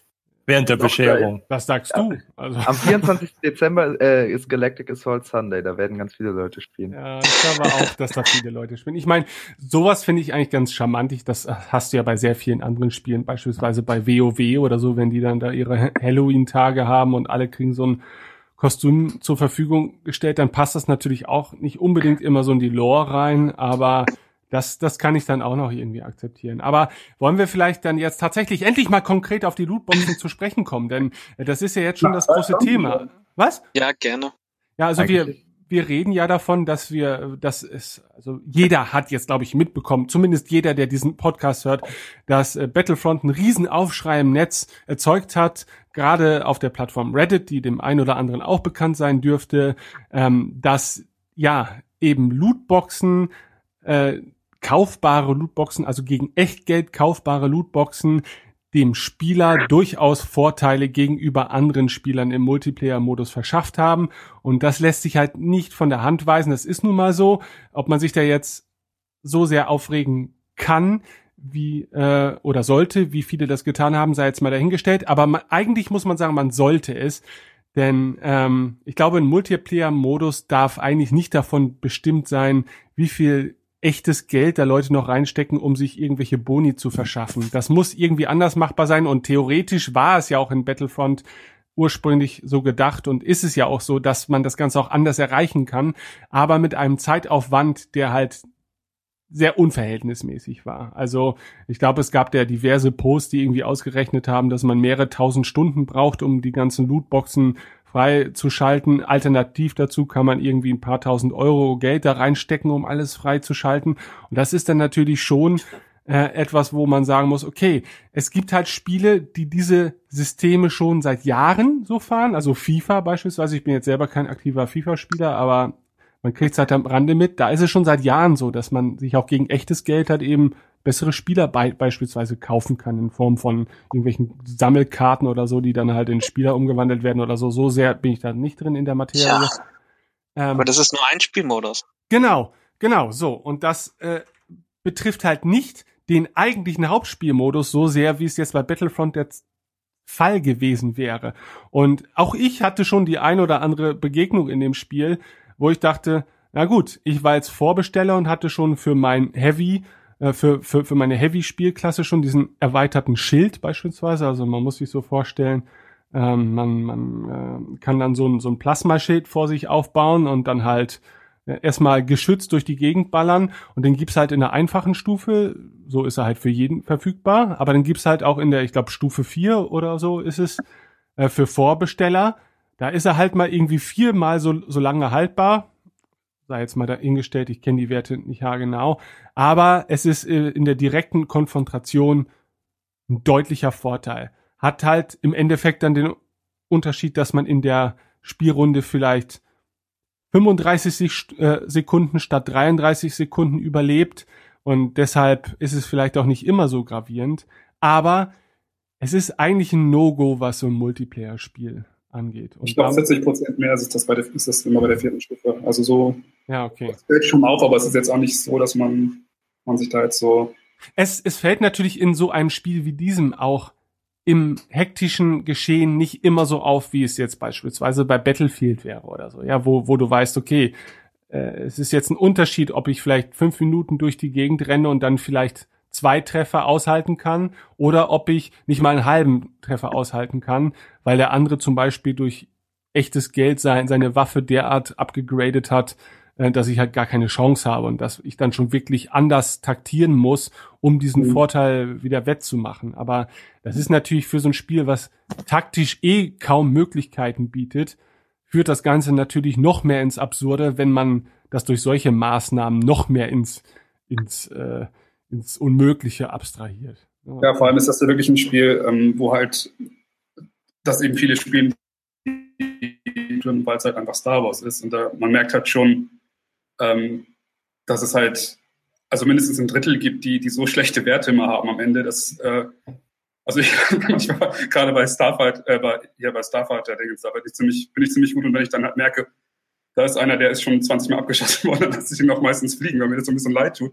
Und das ist dann natürlich, wenn dann die Leute sich dann da für 100 Euro ihre Sachen aufwerten, die Leute dann da gnadenlos niederballern, das ist halt auch einfach unfair und, und äh, Das Ding ist natürlich. Ich möchte EE verteidigen. Ja, Ja. das kannst du gleich tun und da freuen wir uns auch alle drauf, damit wir dich auch dann verteidigen können, äh, vor all den Hörern, die sich dann dir zuwenden. Aber ähm, das, das Ding ist natürlich auch, um deine Verteidigung vielleicht schon mal ein bisschen, ein bisschen vorwegzunehmen, das will ich eigentlich gar nicht. Ähm, ich kann schon verstehen, grundsätzlich, wa warum man dieses Lootboxen-System einführt, weil man dieses Spiel über längeren Zeitraum finanzieren muss in einer Form, in der es vielleicht über den einmaligen Verkaufserlös nicht möglich gewesen wäre. So dieses, das Grundprinzip, dass man auf längerfristige Einnahmen setzt, das kann ich durchaus verstehen. Ja, weil ich glaube tatsächlich, dass manchmal der Aufwand sich sonst nicht rechnen würde. Ja, dass man jetzt ein Spiel über ein Jahr lang vielleicht noch mit kostenlosen DLCs ähm, versieht, die ähnlich aufwendig gestaltet sind wie beispielsweise die ursprünglichen Karten. Das kann durch keine Wirtschaftsprüfung so durchrutschen. Also das wird nicht funktionieren. So. Ähm, Ich möchte auch noch ganz kurz einfach nur anmerken, was das Unfaire angeht. Angeblich gibt es ja Matchmaking dagegen. Also ich habe Noch nicht, oder? Sollte das nicht nach Es soll es geben. Das, das soll es schon geben. Ich habe jetzt seit Release nicht mehr gespielt, aber Nee, Äh, gibt's nicht. also wenn es das vorher gab, dann hat es nicht funktioniert. nee, Und jetzt gibt's, aber jetzt funktioniert's auch noch nicht. ja. Aber also ich meine, wenn es das gäbe, würde es das ja zumindest ein bisschen ausgleichen. Tatsache, dass es nicht funktioniert, spricht dann natürlich wiederum nicht für das System. Das, Ja, aber würdest du jetzt mal rein realistisch, also wenn du jetzt sagen würdest, okay, du hast nicht viel Zeit, du musst äh, in der Woche viel arbeiten, aber du hast das Geld, um dir Lootboxen zu kaufen, um auf ein Level zu kommen. Äh, das führt doch das ganze System ad absurdum, dass du mit anderen Leuten dann nur noch spielst, die auch die Karten haben. ja. Also warum solltest du denn noch Geld? Dann kannst du ja auch gleich auf deinem niedrigen Level bleiben, wenn du dann eh mit Leuten spielst, die ein niedriges Level haben. Also der der der Ver Verkaufsgrund fehlt dann irgendwie meiner Meinung nach. Ja, ich glaube, es geht, ich glaube, die Idee von dem Matchmaking ist nicht, dass es rein nach dem Kartenlevel geht, sondern halt wirklich irgendwie, wie gut du bist. Und natürlich ist dann jemand, der viele Karten hat, tendenziell weiter oben angesiedelt. Das heißt, du kriegst quasi schon halt bessere Gegner, aber kannst auch besser spielen, wenn du Karten kaufst.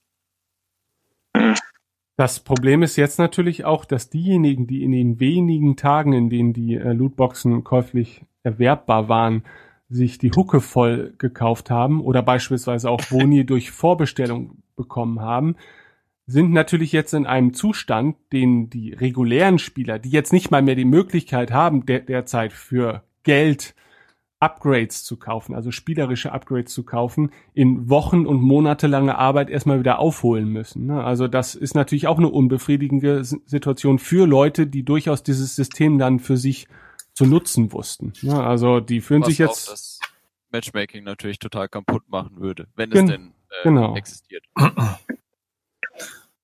Isaac, du Es wolltest EA verteidigen. Ließe sich aber, äh, also bevor die Verteidigung kommt, aber das ließe sich dadurch lösen, dass man einfach mehr Credits für die Runden kriegt und dementsprechend schneller sich Lootboxen in-game erspielen kann und dann könnte man diesen Vorsprung auch schneller wieder aufholen lassen. Ich habe so das Gefühl, Ja. das ist der Neid der Besitzlosen. Ich meine, jetzt mal an euch jetzt gefragt, ähm, hattet ihr da und wolltet ihr denn äh, Lootboxen auch kaufen? Ist das denn, ich meine, Ja. funktioniert denn das Geschäftsmodell von EA bei euch? Hättet ihr Nee. gesagt, na ja, komm, Zehner im Monat für Lootboxen oder 20 Euro oder 30 Euro? Also Das ich würde was für schon. Skins ausgeben, aber nichts für ähm, spielverändernde Sachen. Also ich Ja. hatte mal, als ich auf der PS4 was übrig hatte, Lootboxen für ein anderes Spiel geholt. Das schon, aber tatsächlich nur, wenn ich irgendwo Guthaben übrig habe und denke, dafür kann ich das ausgeben. Aber jetzt exzessiv für Battlefront Lootboxen kaufen, nein. Ich würde Lootboxen kaufen, ähnlich wie Bendix, wenn kosmetische Items drin wären wie in aber nicht, wenn ich durch den Kauf der Lootboxen unterstützen würde, dass EA ein Spielsystem einführt, wo der, der Geld ausgibt, sich einen unfairen Vorteil Genau. erkauft. Das unterstütze ich nicht. Vor allem, kommt- ich käme mir dann auch total faul vor, weil man ja gar nicht so viel getan hat. Also ich habe auch diese, diese Deluxe Edition, deswegen habe ich da schon zwei, drei Karten, die, die sonst ziemlich, äh, ziemlich schwer zu bekommen sind. Und da komme ich wirklich Ja. ein bisschen blöd vor, dass ich die jetzt habe. Ja, das ist bei mir auch so. Ja, ich habe auch die Deluxe Edition. Ja, Und das ist auch schon mal ein Grund. Ja, das Wir haben schon äh, se- äh, 80 bis 90 Euro oder ich glaube 80 Euro kostet, glaube ich. Mhm. Ja, sie war im Ausgegeben. An Angebot, aber glaube ich auch, ne? War für 71 Euro, glaube ich jetzt. Ja. Ja, das gut, ist nur, wenn du Origin Access hast. Ach so, oh. Ja, Ja, schon. das sind Äh, die 10% Rabatt. Wir können uns, glaube ich, alle darauf einigen, wir haben schon ordentlich Geld für dieses Spiel ausgegeben und eigentlich sehe ich dann auch nicht so die Motivation, dann noch mehr Geld in nächster Zeit auszugeben. Also ich sagen wir mal, in drei Monaten können wir wieder drüber reden, dass ich für dieses Spiel Geld ausgebe, aber aktuell äh, hätte ich jetzt null Motivation, mir Lootboxen zu kaufen, egal was drin ist. Also, um jetzt zu meiner Steinigung zu schreiten. Okay. Ähm, Freu dich schon mal auf Ich- die Todesdrohung. Ja, die werde ich vermutlich kriegen, aber es ist eigentlich kein internes Problem von EE, dass EE sagt, wir haben diese FIFA-Marke, die läuft gut. Mit Lootboxen machen wir es jetzt auch bei Star Wars. Das ist nicht der springende Punkt. Der Punkt liegt eigentlich tatsächlich in der ganzen Industrie, weil wenn man jetzt halt mal sieht, wie ähm, überall Lootboxen aufflammen, ist das einfach das Problem. Die Industrie hat sich selbst momentan ihr Grab geschaufelt, weil an jeder Ecke irgendwo ein Sale stattfindet. Das heißt, Spiele zum Vollpreis werden in den seltensten Fällen noch an den Margen aufgerufen wie früher. Das spricht, hier warte, hier wartet einer, ich meine, es gibt schon von Spielermagazinen und Podcast-Kaufempfehlungen, für 30 Euro kann man es irgendwo mitnehmen.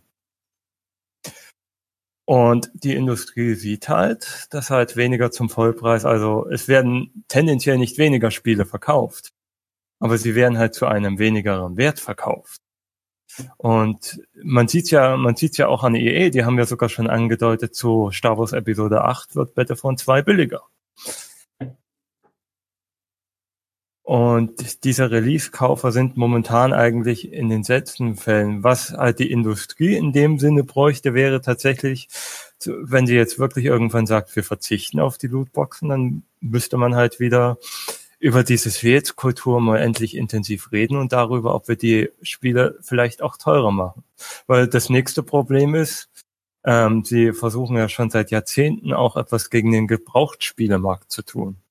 Das ist halt die nächste große Baustelle, die sie, die sie in dem Punkt haben, dass nicht alle Leute, die in den nächsten fünf, sechs, sieben, acht, neun Monaten Battlefront 2 spielen werden, dieses Spiel neu holen. Da werden Leute dabei sein, die hören mit dem Spiel auf und verkaufen ihr Spiel auf Amazon und der Publisher verdient nichts dran. Da möchte Ja. ich jetzt aber mal. Ich möchte auch was dagegenhalten. sagen. Ich auch. ähm, das glaube ich, also EA ist ja doch mitunter mögen sie vielleicht auch dumm sein als gesamtes Konstrukt, aber bei einem Multiplayer-Shooter, glaube ich, sind die Einnahmen, die du vielleicht ein halbes oder dreiviertel Jahr später noch erzeugst, laufen eher unter ferner Liefen. Also wenn du dir das nicht zum, zum Release holst, und ich meine, man kann schon mal ganz fest da, davon ausgehen, dass auch Battlefront halt nie, nicht so langlebig sein wird wie ein Counter-Strike oder irgendwie sowas, ja. Ähm, die Einnahmen, die die jetzt erzeugen durch Pre-Order oder halt zum Release und das in den nächsten Wochen, wir werden sie nie wieder kriegen, auch, auch nicht über Langzeitkäufe, weil einfach natürlich über lange Zeit auch die Spielerbasis wieder wegbrechen wird. Und das, das wissen die auch. Ich meine, sie können es an ihren eigenen Statistiken sehen. Ja, also Ja, ja, wobei sie, wobei man halt auch sagen muss, und das ist halt wirklich spieleintern bei mehreren Publishern, was halt in den letzten fünf, sechs Monaten aufgeploppt ist, dass das, was wir bisher hatten, also zum Beispiel nehmen wir jetzt ein Assassin's Creed oder anderes, wo jährlich ein neues Spiel kommt, das wird, das ist halt das Modell, was jetzt momentan ausläuft. Das heißt, es nennt sich jetzt halt Game is a Service, das heißt, es wird ein Battlefront geben und dann kommt das nächste Battlefront vielleicht in vier, fünf Jahren und so lange möchte man das Spiel halt am Leben erhalten. Das gleiche machen sie ja derzeit bei FIFA, wo sie jetzt zum Beispiel drüber nachdenken, dass das nächste FIFA das letzte ist, das jährlich kommt. Das halte ich für ein Gerücht, dass sie das machen. Also die denken zumindest drüber nach. Äh, also ich kann mir das nicht vorstellen. Also dieses Game of as a Service ist schon schon richtig. Also, aber eigentlich sollten sie dann noch mehr einen Wert darauf legen, dass sie die Leute Spieler bei Laune halten. Und die Release-Käufer sind die, die zählen. Und mit denen haben sie sich verscherzt und dementsprechend haben wir ja auch jetzt dieses Rückrudern, was die Lootboxen angeht. Und äh, EA, also so leid's mir tut, EA ist jetzt nicht der kleine äh, Entwickler von nebenan. Die haben auch finanzielle Mittel und die wissen auch ganz genau, wie sie ein Spiel richtig monetarisieren können. Und ich glaube, dass es auch richtig budgetiert ist, dass sie wissen, okay, dieses Spiel kostet in der Produktion so und so viel, wir müssen so und so viele Einheiten in den ersten vier Wochen verkaufen und dann läuft es. Danach geht es eigentlich hauptsächlich nur noch darum, äh, wie viele Leute spielen das Spiel noch, können wir oder wollen wir quasi noch was nachliefern an Karten, lohnt sich die Investition. Bei Mass Effect Andromeda zum Beispiel, das ja auch von EA ist, das haben sie fallen lassen wie eine heiße Kartoffel, weil die Leute einen ähnlichen Shitstorm produziert haben wie hier. Die Leute sich das Spiel nicht gekauft haben. Und zwar die wichtige Phase der ersten vier Wochen nach Release. Danach wurde es eh verramscht. Und hat sich nicht mehr rentiert, noch einen Singleplayer-DLC zu liefern. Also da haben die Spieler sich auch ein eigenes Grab quasi geschaukelt. Aber Wo, wobei es bei, wobei man halt gerade was den Singleplayer-Aspekt angeht, halt EA auch sa bei EA auch sagen muss, dass sie den Singleplayer sowieso über kurz oder lang komplett fallen lassen wollen. wie von allen Spielen meinst du? Von allen Spielen. Also sie haben, also zumindest, es wird also, es gibt Spielereien bei anderen Publishern, die noch rein Singleplayer basiert sind und das wird bei EA in Zukunft nicht mehr geben. Sie haben dieses eine Star Wars Spiel ja fallen lassen. Angeblich hat es auch interne Schwierigkeiten gegeben, aber es hatte auch keinen Multiplayer. Und EA hat sich letztens Doch, hat es. aber es hat sich auf jeden Fall letztens, danach hat sich der EA-Chef auch hingestellt und hat gesagt, reine Singleplayer-Spiele wird es mit EA nicht mehr geben. Äh, ich habe es irgendwie genau gegenteilig in Erinnerung, dass die Befürchtung war, dass es jetzt eben auch sowas wie äh, Shadows of Mordor wird. Also die Entwicklung dahin geht, dass man Open-World-Spiele macht, wo man Lootboxen äh, rein verpacken kann und dass eben genau das diese Angst der Spieler, die aufkam, nachdem dieses äh, äh, Projekt von Visceral gecancelt wurde, dass man dem entgegenwirken wurde und gesagt hat, wir machen noch Player-Spiele. Interessanterweise ist es halt zur Zeit gleich, ähm, ich bin da jetzt mal vorsichtig mit dem was, aber zum Beispiel die Macher vom letzten Dragon Age Spiel sagen, ist, dass man ihnen einen Multiplayer quasi aufgezwungen hat.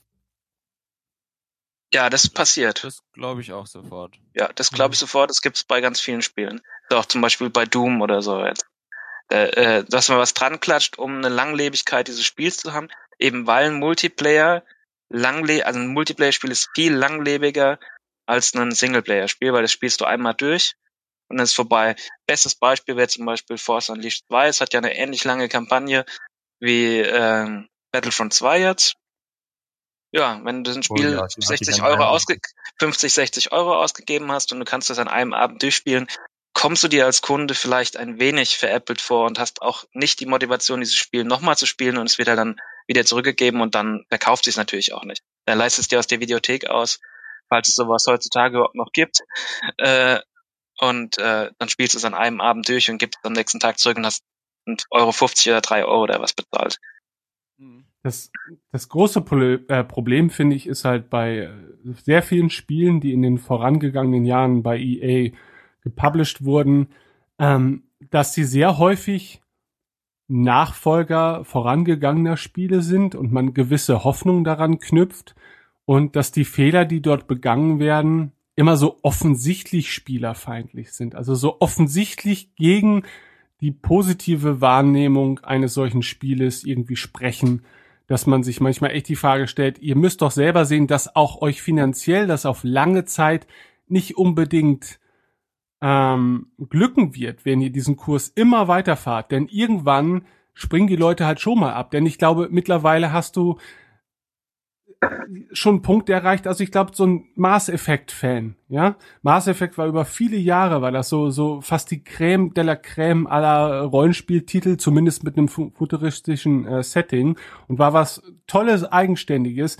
Die Fans sind jetzt aber auch schon vielleicht alle 10, 15 Jahre älter, die, die da noch so viel Leidenschaft reinstecken die hoffen nicht darauf, dass jetzt noch das riesengeile Super Mass Effect kommen wird. Die haben sich halt damit abgefunden, dass die Marke halt so ein bisschen verkorkst wurde. Und da muss man sich halt manchmal die Frage stellen, liegt das mehr am Entwicklerstudio? Also ist BioWare vielleicht einfach, ist da auch einfach mal die Luft raus? Ja, weil auch bestimmtes Personal einfach nicht mehr da engagiert ist und sich so einbringen kann, wie es halt früher der Fall war liegt das an EA, an der Politik, die da dann noch irgendwie durchgesetzt werden muss und dann entsprechend auf das Spiel Auswirkungen hat? Ähm, oder ist einfach generell die Industrie, also du sagst das, die, die Industrie ist irgendwie am Arsch und EA muss da dann natürlich auch als einer seiner größten Spieler irgendwie auch mithalten können. Aber auf der anderen Seite siehst du auch, dass es heutzutage immer stärker der Fall ist, dass sich halt gegenläufige Entwicklungen durchsetzen können. Also sehen wir jetzt mal so die Rollenspielszene an oder so PC-Rollenspiele. Da hat sich, keine Ahnung, vor ein paar Jahren hat sich auf Kickstarter dann Obsidian mal gesagt, okay, ihr findet die meisten Rollenspiele, die heutzutage erscheinen, scheiße. Ihr wollt eher wieder was haben, was so Richtung Baldur's Gate geht. Und dann haben sie halt Geld eingesammelt und dann kam halt Pillars of Eternity, glaube ich, vor jetzt knapp zwei Jahren. So, und das war natürlich ein Spiel, was mit wesentlich geringerem Produktionsaufwand hergestellt wurde als jetzt Battlefront. Ähm, aber im Endeffekt rentiert sich das dann natürlich schon, weil du siehst, das Spiel hat so viele Fans und hat mal ein ganz eindeutiges Gegensignal in die Industrie gesendet. Das heißt, okay, es ist jetzt natürlich kein 200 Millionen Projekt, aber wir haben halt eben auch vielleicht nur zwei, drei Millionen reinstecken müssen und kriegen halt das Zehnfache raus oder so. Ist also, läuft gut für uns. Ja, so. Und ich glaube, auf lange Zeit, und da bin ich tatsächlich, ich meine, ich war auch mal zynischer eingestellt, aber auf lange Zeit glaube ich wirklich, kannst du auch die Star Wars Fans irgendwann mal vergraulen, denn wir hier in der Runde haben uns jetzt alle Battlefront 2 trotzdem gekauft, trotz der ganzen Scheiße und haben kein Refund eingereicht und so weiter, weil irgendwie gibt's ja auch gute Seiten an diesem Spiel und irgendwie haben wir aber auch Bock darauf, ein Star Wars Spiel zu spielen. Ja, so. Ich hab's nicht gekauft. Okay, du hast es nicht gekauft, wer weiß. Ich hab's nicht gekauft. Du bist nur hier zum Stänkern, das weiß ich. nein, nein, nein, nein, nein, nein. Ähm, Nein, und nein, zwar aber- äh, frage ich mich, äh, ich meine, ähm, das, äh, für mich, ähm, ich, ich bin dann jemand, der kauft das halt später. Wenn ich sage, da passt das dann vom Preis-Leistung und diese ganzen äh, Bugs sind dann raus, die man am Anfang eventuell hat. Äh, und dann, dann ist es halt sozusagen günstig und dann passt für mich das Preis-Leistungs-Verhältnis. Ja, genau, du bist, du bist der, also äh, du bist für EA genau der Spieler, weswegen sie eine Langzeitmotivation für diesen Multiplayer machen wollen, weil du schon von Anfang an nicht so viel bezahlt hast, wie sie gern hätten. Und dementsprechend wollen sie dir dann später bei Lootboxen andrehen, weil du dann vielleicht sagst, oh, es ist eigentlich schon ein ganz gutes Spiel, ich habe ja jetzt auch schon, du fängst an zu relativieren. Du sagst, ich habe ja jetzt schon äh, 100 Stunden gespielt, dann kann ich ja auch noch mal für 50 Euro mir Lootboxen kaufen. Das ist das gleiche mit diesen Free-to-Play-Spielen, wo du sagst, okay, ja, ich habe jetzt äh, 200 Stunden rein investiert und wenn ich das dann durchrechne, dann äh, Kinobesuch kostet 10 Euro, dann kann ich aber wenigstens mal alle halb Jahr 20 Euro ausgeben, ist immer noch super Unterhaltung, es lohnt sich. Und das ist auch okay, aber eigentlich bist du für EA gar nicht so interessant. Du bist ja, für nur, in weißer Wahl bin ich nicht. Das ist mir ja auch schon klar, Wo- dass ich da nicht auftauche und dann äh, gleich irgendwie für 500 Euro äh, am ersten äh, Release-Wochenende mir da irgendwie Lootboxen kaufe. Soll Leute geben, die machen das und das sind dann sicherlich auch die, die vielleicht äh, tatsächlich im Fokus sind. Ähm, trotzdem ähm, würde ich schon sagen, dass ich für eine Spieler oder ja Spielergruppe stehe, ähm, die eben äh, vielleicht dann eben sich einfach auch mal zurückhalten können. Ne? Die einfach mal sagen können, ich muss da nicht irgendwie noch mal vorher drei Tage und den Vorbesteller, bla, ist mir auch total egal. Äh, aber in die Falle, da tappt ihr ja alle rein. Ne? Und jetzt, äh, jetzt sind die Lootboxen, oh, man muss 4600 Stunden spielen, bis sich alles, ah, wer soll denn, das, ne? Genau, ja, dann Ja. kauft ihr doch ein paar Lootboxen, dann nimmst Ja. du halt eben nicht 80 Aber- Euro, dann nimmst du halt mal 200 das, Euro das in die Hand. Problem ist, wenn du dir das Spiel jetzt mal angenommen, jetzt zum Release von Last Jedi wird das Spiel gesenkt auf 39,95. Das wären ja 20 Euro weniger, als im Moment kosten würde. Und du kaufst dieses Spiel dann für 40 Euro. Ich weiß nicht, was deine, deine Schmerzgrenze ist, was du ausgeben willst. Wir gehen mal davon aus, du würdest es in einem Monat kaufen. Dann haben die anderen Spieler vier Wochen lang Zeit gehabt, entweder sich Lootboxen zu kaufen, was im Moment nicht geht, aber es wird vermutlich ja irgendwann mal wiederkommen, oder vier Wochen lang Zeit gehabt, äh, zu spielen und sich Lootboxen freizuschalten. Das heißt, du kommst in vier Wochen in das Spiel rein und man wischt mit dir dermaßen den Boden auf, du kriegst den Arsch nicht auf den Boden. Da, das, Dann sollte ich da- mir vielleicht gar nicht kaufen. ähm, Ja. Dann kaufe ich mir ein anderes Spiel. Hast Das ja ist der recht. Grund, weswegen ich äh, auf der Star Wars Union gesagt hat, das ist, ist es ist wirklich ein gutes Spiel, es macht Spaß, ein Spaßspiel, es ist nicht sonderlich äh, wirklich anspruchsvoll und nicht taktisch, es ist einfach so ein Casual, ah, ich setze mich mal abends hin und spiele. Und dann kommt dieses äh, Vermarktungssystem der Lootboxen und vermiest es einen. Und das ist auch der Grund, weswegen ich gesagt habe, im Moment würde ich dieses Spiel niemandem empfehlen zu kaufen. Auch nicht, seit sie die Lootboxen rausgenommen haben, weil die Grundproblematik immer noch besteht. Äh, Ja gut, dann habe ich ja dein, bin ich ja nur deinem Rat gefolgt. Das passt nicht Äh, immer. ähm, ähm, es gibt es gibt halt drei Probleme, die ich sehe. Das eine Problem ist halt EE selbst. Ich meine, äh, nehmen wir jetzt mal an, es hätte diese Lootbox-Mechanik nicht gegeben. Ich bin mir ziemlich sicher, dass man irgendetwas gefunden hätte, mit dem man halt zumindest, weil es gibt einen extremen Hass auf EE schon seit Jahrzehnten. EE macht die ganze Industrie kaputt, EE kauft alle auf. Also manchmal, also wenn ich mir die Lootbox-Debatte manchmal anschaue, so berechtigt sie auch ist, habe ich so halt manchmal das Gefühl, die Lootbox gelten jetzt so als Stellverträgerkrieg, um mal wieder zu sagen, wie scheiße EE ist. Okay. Selbstverständlich. Aber die machen ja auch ganz viel richtig, ne? Ich meine, sonst, äh, Also du wirst ja nicht von eben äh, auf jetzt mal schnell äh, so ein Gigant, sondern du musst ja schon viel richtig gemacht haben. Ähm, der, das andere Problem daran ist halt, ähm, das mag jetzt Angriff ist die beste Verteidigung sein. Ich meine einfach, ähm, ich halte die Lootboxen auch nicht für gut. Also ich bin kein Freund von Lootboxen eigentlich im kein Spiel. Es gibt allerdings Spiele, die machen es noch dreister, die werde ich jetzt aber nicht erwähnen. Ähm, ähm, aber ich glaube, IE hat halt tendenziell sieht ja, sehen sie halt einfach, also ich glaube, die ganze Industrie sieht in diesem Jahr eigentlich, nachdem man jetzt die letzten Jahre mit jede Woche einen neuen Seel irgendwie einen Reibach gemacht hat, wir machen da mal ein Spiel, was seit drei Monaten auf dem Markt ist, 30 Prozent billiger und hier und jetzt haben die die Spieler quasi größtenteils dahin erzogen, dass sich keiner mehr ein Spiel zum Vollpreis holt, außer die Dummen, die drei Tage vorher spielen wollen. Ähm, und jetzt sehen sie halt, dass, dass das halt auch ein bisschen, also industrieweit an den Finanzen kratzt. ja, Und, und, und das dritte Problem ist, Lootboxen funktionieren ja offenkundig. genau. Äh, EA ist nicht zu dem Punkt angelangt, wo sie jetzt sind, wenn es sich nicht finanziell gelohnt hätte, diese Lootboxen einzubauen, beziehungsweise wenn es sich nicht äh, rentiert hätte, dass Leute das Spiel trotzdem kaufen. So, jetzt sind wir hier in der Gruppe, mal von äh, Krisch abgesehen, wir haben alle das Spiel gekauft, also wir waren eigentlich alle, wir sind eigentlich alle mitschuld an dieser Ja. Entwicklung. Ja. Das ist tatsächlich, das ist doch, wir Und ihr kauft ja auch was, ihr kauft ja auch was, von dem ihr am Anfang noch gar nicht wisst, was erwartet mich denn da eigentlich? Das ist ja, das ist ja die große Stärke von EA.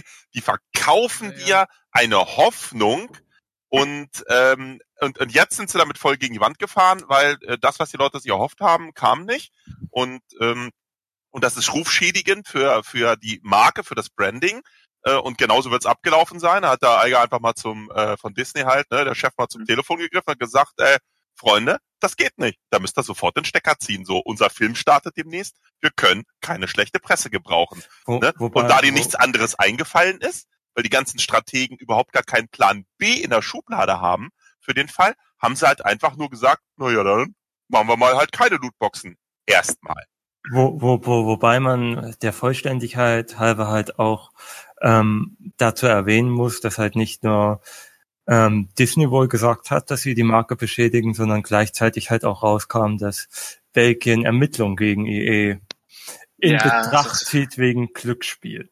Und Blizzard. Ist es ja auch. Ist es doch auch. Also du kaufst Sachen, von denen du gar nicht weißt, damit erziehst du sozusagen eine große Spielerschaft. Das ist, das ist im Prinzip Glücksspiel. Das stimmt schon. Ja, ja. Es ist Glück dabei, aber ich würde es nicht als Glücksspiel bezeichnen. Es- das, es- ich, ich muss es- da auch eine Lanze für die Lootboxen brechen. Du kriegst ja was für dein Geld. Ob das dir dann das, Ja, ob aber du das weißt ja gar nicht, was du kriegst. Ja, aber du kriegst was. ja Du kriegst Ja, aber stell, stell dir mal vor, du würdest in den Supermarkt gehen und sagen, ich hätte gern 10 Äpfel, zwei Birnen und 500 Gramm gehacktes. Und die würden sagen, passen Sie auf, 10 Äpfel und äh, zwei Birnen und gehacktes, das packen wir Ihnen rein. Aber wie viel von jedem, das verraten wir Ihnen nicht. Ja, aber und Moment, aber du Moment, Moment, 100 Äpfel Moment, drin aber so gehacktes. So. Also ich, ich komme jetzt ein bisschen albern vor, dass ich dieses Lootbox-System verteidigen muss, äh, weil ich echt kein Fan davon bin. Komm im Club. Aber die Sache ist ganz einfach die, wenn du jetzt zu einem einarmigen Banditen gehst und Geld reinschmeißt, äh, bist du in den meisten Fällen kriegst du nichts raus. Du hast einfach nur Geld vernichtet. Hier Richtig. kriegst, hier kriegst du einen Gegenwert. Und das Einzige, was ich kritisieren würde, ist, dass die Wahrscheinlichkeiten nicht offengelegt sind, in welcher Wahrscheinlichkeit du ähm, die und die Starcard kriegst. Das ist ein Problem. Aber du kriegst was für dein Geld. Und wenn du, wenn du weißt, äh, und ich, ich persönlich für mich weiß, dass ich mir nie eine Lootbox kaufen werde, weil ich den Inhalt lächerlich finde, dass ich da, ich will da keine zwei Euro für ausgeben. Und wenn ich, aber ich weiß, ich krieg was. Und dementsprechend bin diese, diese äh, Spiel, äh, also dieses Glücksspiel, äh, ist es Glücksspiel oder nicht, finde ich kritisch. Also ich glaube auch nicht, dass, dass in Belgien da groß was passieren wird. Es wird vermutlich ähnlich verlaufen wie in, in China auch. Äh, und in China ist es ja so, dass die Lootboxen zum Beispiel aus Overwatch praktisch irgendwie rausgepatcht wurden und dass man jetzt auch mit Ingame-Währung die Boxen kauft. Die haben auch halt eine Zwischenwährung quasi eingebaut. Und Wo- wo- Äh, so sind sie quasi auch dem umgangen, dass sie nicht sagen müssen, was in den Boxen drin ist. Also Wobei, was- wobei wir halt bei der Monetarisierung, Äh, sorry, äh, ganz gleich. Äh, zu dem Glücksspiel, dass der Unterschied jetzt zum Beispiel zwischen Overwatch, wo man ja nur kosmetische Sachen kriegt, und Battlefront, was halt die Argumentation ist, worum es in Belgien da geht, ist, dass du für Glücksspiel, also was bei denen als Glücksspiel fungiert, brauchst du drei Sachen. Du musst halt Geld bezahlen, du hast einen Zufall und du hast eine Wahrscheinlichkeit auf einen echten Vorteil. Und einen Vorteil hast du im Battlefront anders als jetzt in Overwatch oder so zum Beispiel. Da kommt diese Argumentation her. Ah, okay. Dass dann, ob halt ein Vorteil in einem Spiel ausreicht, es als Glücksspiel offiziell zu kennzeichnen, ist äh, eine andere Sache. Aber nur um das mal klarzustellen. ähm, was, was da, was auch ein grundlegendes an, an der, an generellen Monetarisierungsmaßnahmen irgendwelcher Publisher ist jetzt nicht extrem auf EE geschielt ist. Nominell nutzt es ja keiner. Also, wenn ich jetzt in meinem großen 225. PSN-Freundesliste fragen würde, als es die Lootboxen noch gab, hat sie jemand gekauft, wird nicht einer Ja sagen. Wenn ich sie gekauft hätte, würde ich dir sagen, dass ich sie gekauft habe, aber ich habe sie nicht gekauft. Nee, ich auch ist genauso wie, also ich Es würde mich nicht, keiner. Es hat, es hat auch damals niemand, als die DLC-Politik noch groß war. Es hat auch bei, also jetzt nicht auf Battlefront selbst gemünzt. Es haben, haben in den meisten Fällen auch niemand zugegeben, für das Spiel habe ich jetzt für den DLC noch Geld ausgegeben. Ja, aber Mhm. das ist ja wieder so dieses Ding, wir wollen ja durchaus DLC. Also wenn, wenn wir ein Spiel mögen und wir die Chance haben, dass das erweitert werden kann in Form von DLCs, finde ich, sind jetzt DLCs erstmal nicht das grundsätzliche Problem. Und dann verstehe ich die Grundidee der Lootboxen auch dahingehend, dass man sich ja hofft, allein durch die Lootboxen selbst so viel Kohle reinzubringen, dass sich äh, der DLC irgendwie querfinanzieren lässt, für die durchaus attraktivere Alternative dazu, dass du die ohnehin jetzt nicht so unendlich große Spielergemeinschaft bei Battlefront 2 noch mehr aufgliederst in die Leute, die dann den einen DLC haben oder vielleicht alle DLCs haben oder nur das Basisspiel haben. Also das hat man schon bei Battlefront 1 gesehen, dass es da immer mal wieder Phasen gab, schon wenn das Spiel mal in Sale ging, dass da die Spielerschaft durchaus mal wieder angestiegen ist. Aber gerade auf dem PC, boah, da hast du dann schon manche Abende damit verbracht, ein paar Minuten mal auf ein Spiel zu warten oder so, weil die Spielergemeinde da irgendwie schon tot war. Also natürlich Liebhaber jetzt mal ausgeschlossen. Also ich Ich bin, ich bin schon Ja, der ja. Meinung, dass beim Multiplayer-Spiel, wenn es die Möglichkeit gibt, dass alle die Karten spielen können, die dieses Spiel zur Verfügung stellt und man das irgendwie anders lösen kann, dann soll man das auf jeden Fall machen. Nur halt wie wir ja schon bereits mehrfach sagten, dann muss man halt Lootboxen einführen, die nicht auf das Gameplay selber so einen Einfluss haben. Das weiß ich gar nicht. Ob ich, also ich habe in der ganzen Diskussion nicht so ganz verstanden, warum jetzt ähm, für ein DLC zu bezahlen so viel schlimmer ist als dieses Lootbox-System. Ähm, das dann immer die, die Playerbase wird gespalten, aber also ich meine, Ja, das So. wird ja auch so. ich, auch so. ich, ich glaube halt, nur in dieser, in dieser einen, in dieser einen Map dann auffällt. Also Ja, aber ich glaube, sie sind da halt noch wirklich Battlefront 1 geschädigt, weil es da tatsächlich so war, als die DLC kam und du warst halt der eine, der gesagt hat, na, ich kaufe mir jetzt kein DLC. Hast du halt nominell spätestens ab dem Todesstern DLC auch keine Leute mehr gefunden. Weil dann alle auf diesen Todesstern DLC Map waren und du, du hast halt auch gemerkt, neben den Sets, die Ben erwähnt hat, dass, dass eben Spielerschaft halt immer dann nur wieder aktiv wurde, wenn so ein DLC rauskam und dann wurden halt auch nur die Maps gespielt. Und der PC ist auch leider keine Leitplattform im Gaming-Bereich mehr. Aber tatsächlich könnte man ja ein System machen, wie Rainbow Six Siege hat es zum Beispiel, wo die Karten alle kostenlos sind, aber du halt einen Season Pass für den restlichen DLC-Inhalt hast. Ja, ja, inzwischen ist es bei Rainbow Six Siege auch so. Ist überraschenderweise, dass da übrigens auch keiner dagegen spricht, ist, dass sie neue Operatoren rausbringen, also neue Klassen, die du dir entweder in-game kaufen kannst oder für die du echt Geld rausgeben kannst. Ist doch okay. Ist Also ja es- aber, ja, Das aber, den, ab, äh, da kommen wir auch zur Heldenproblematik, die ich tatsächlich, also für mich war das keine echte Problematik, außer dass es sehr willkürlich ist, wie teuer sie sind. Aber es hätte man ja auch machen können. Wenn jetzt zum Beispiel, ah gut, Episode 8 ist jetzt ein bisschen für mich persönlich zu nah, dass ich jetzt sagen würde, okay, wir verkaufen jetzt für echt Geld ne, einen weiteren Helden, aber die Karten kriegt ihr kostenlos. Aber äh, prinzipiell fände ich das in Ordnung. Also dass neue Helden oder neue äh, Heldenklassen, Supportklassen wie Flugzeuge oder so, dass die eben Geld kosten, damit könnte ich leben. Oder dass du so halt über sehr langes Grinden von Credits, also sehr langes Spielen, freischalten kannst. Wäre nicht voll in Ordnung. Das ist ein Wenn's okayes System. Ist, muss man Ja. dazu sagen. Also, äh, total overpowered wären, wären wir wieder beim gleichen Problem. Okay, ja, ja, gut, äh, wenn die Spielbalance gegeben ist. Also zum Beispiel im Moment ist auch auf äh, Rainbow Six, ist im Moment auch im Sale auf äh, Steam zum Beispiel. Und da gibt's ja auch eine Variante, wo du sehr, sehr lange arbeiten musst, um überhaupt die Operatoren zu kriegen. Also am Anfang kriegst du zwei zufällige und dafür kostet das Spiel jetzt irgendwie 7,50 Euro. Wenn du aber alle Operatoren des Basisspiels sofort haben willst, das ist wohl irgendwie so um die 30 Euro und musst halt, kriegst aber dann auch später die Operatoren schneller. Also es gibt quasi eine Variante für Vielspieler, die sagen, ich gebe halt nur 7,50 Euro aus, mehr ist mir das Spiel nicht wert. Und dafür müssen sie halt auch in-game mehr Zeit investieren. Es ist voll in Ordnung, ein Spielsystem rauszubringen, in, wo du die Wahl hast, entweder ich spiele sehr viel oder ich bezahle Geld, um die Sachen freizuschalten, für die andere Leute viel spielen. Sollte nur nicht so spielentscheidend sein, wie es aktuell in Battlefront 2 ist. Mit den Starcards. Das Hauptproblem für viele ist eben, dass, ähm, und das kann man auch mir nachvollziehen, im Vergleich zu eben DLCs, die später rauskommen, ist halt hier alles in dem Spiel schon drin. Und das muss man, äh, diese, diese Freischalterei, das ist eben das, was, was viele wahrscheinlich am meisten aufregt, und dass man das beschleunigen kann durch extra Geld, obwohl die Inhalte ja schon da sind. Im Gegensatz zum, zum Wobei DLC. Ja, aber das war bei Battlefront 1 äh, und es, das ist jetzt das perfekte System gewesen wäre oder auch bei Battlefield 1, da sind die Waffen ja prinzipiell auch alle schon mal im Spiel und du musst halt gewisse ähm, Punkte erreichen oder aufleveln, pp, um die freizuschalten. Oder bei Call of Duty, also so ein Progressionssystem ist in Ordnung und ich finde es auch in Ordnung, dass ein äh, Held wie Darth Vader freigespielt werden muss. Zum Beispiel, äh, ich habe äh, tatsächlich jetzt hauptsächlich auch den Arcade-Modus gespielt, weil ich eben den Skin haben wollte von Han Solo mit Bart, diesen Sch- Schmuggler-Skin. Den habe ich jetzt auch. Ich habe sehr, sehr lange gebraucht, den freizuschalten. Und wenn die aber jetzt gesagt hätten, okay, du hast entweder die Wahl, diese ganzen Arcade-Missionen zu spielen und die werden ganz schön knifflig und da wären wir auch wieder bei dem Pro- Problem mit den Starcards, aber dazu jetzt gleich mehr. Ähm, oder du äh, kaufst ihn dir für zwei Euro oder du kaufst ihn dir von, für 40.000 Credits, die du irgendwie anderweitig erstellt hast, fände ich das total okay. Wo, wobei, ja, aber dann äh, weißt du und- eben, dass, dass du das dafür bezahlst. Sonst Ja, okay. Ja. kaufst du halt Ich- nicht und entweder das ist drin oder nicht. Und das ist Was- das. Ja. Aber Weißt du noch das zu den ist Arcade?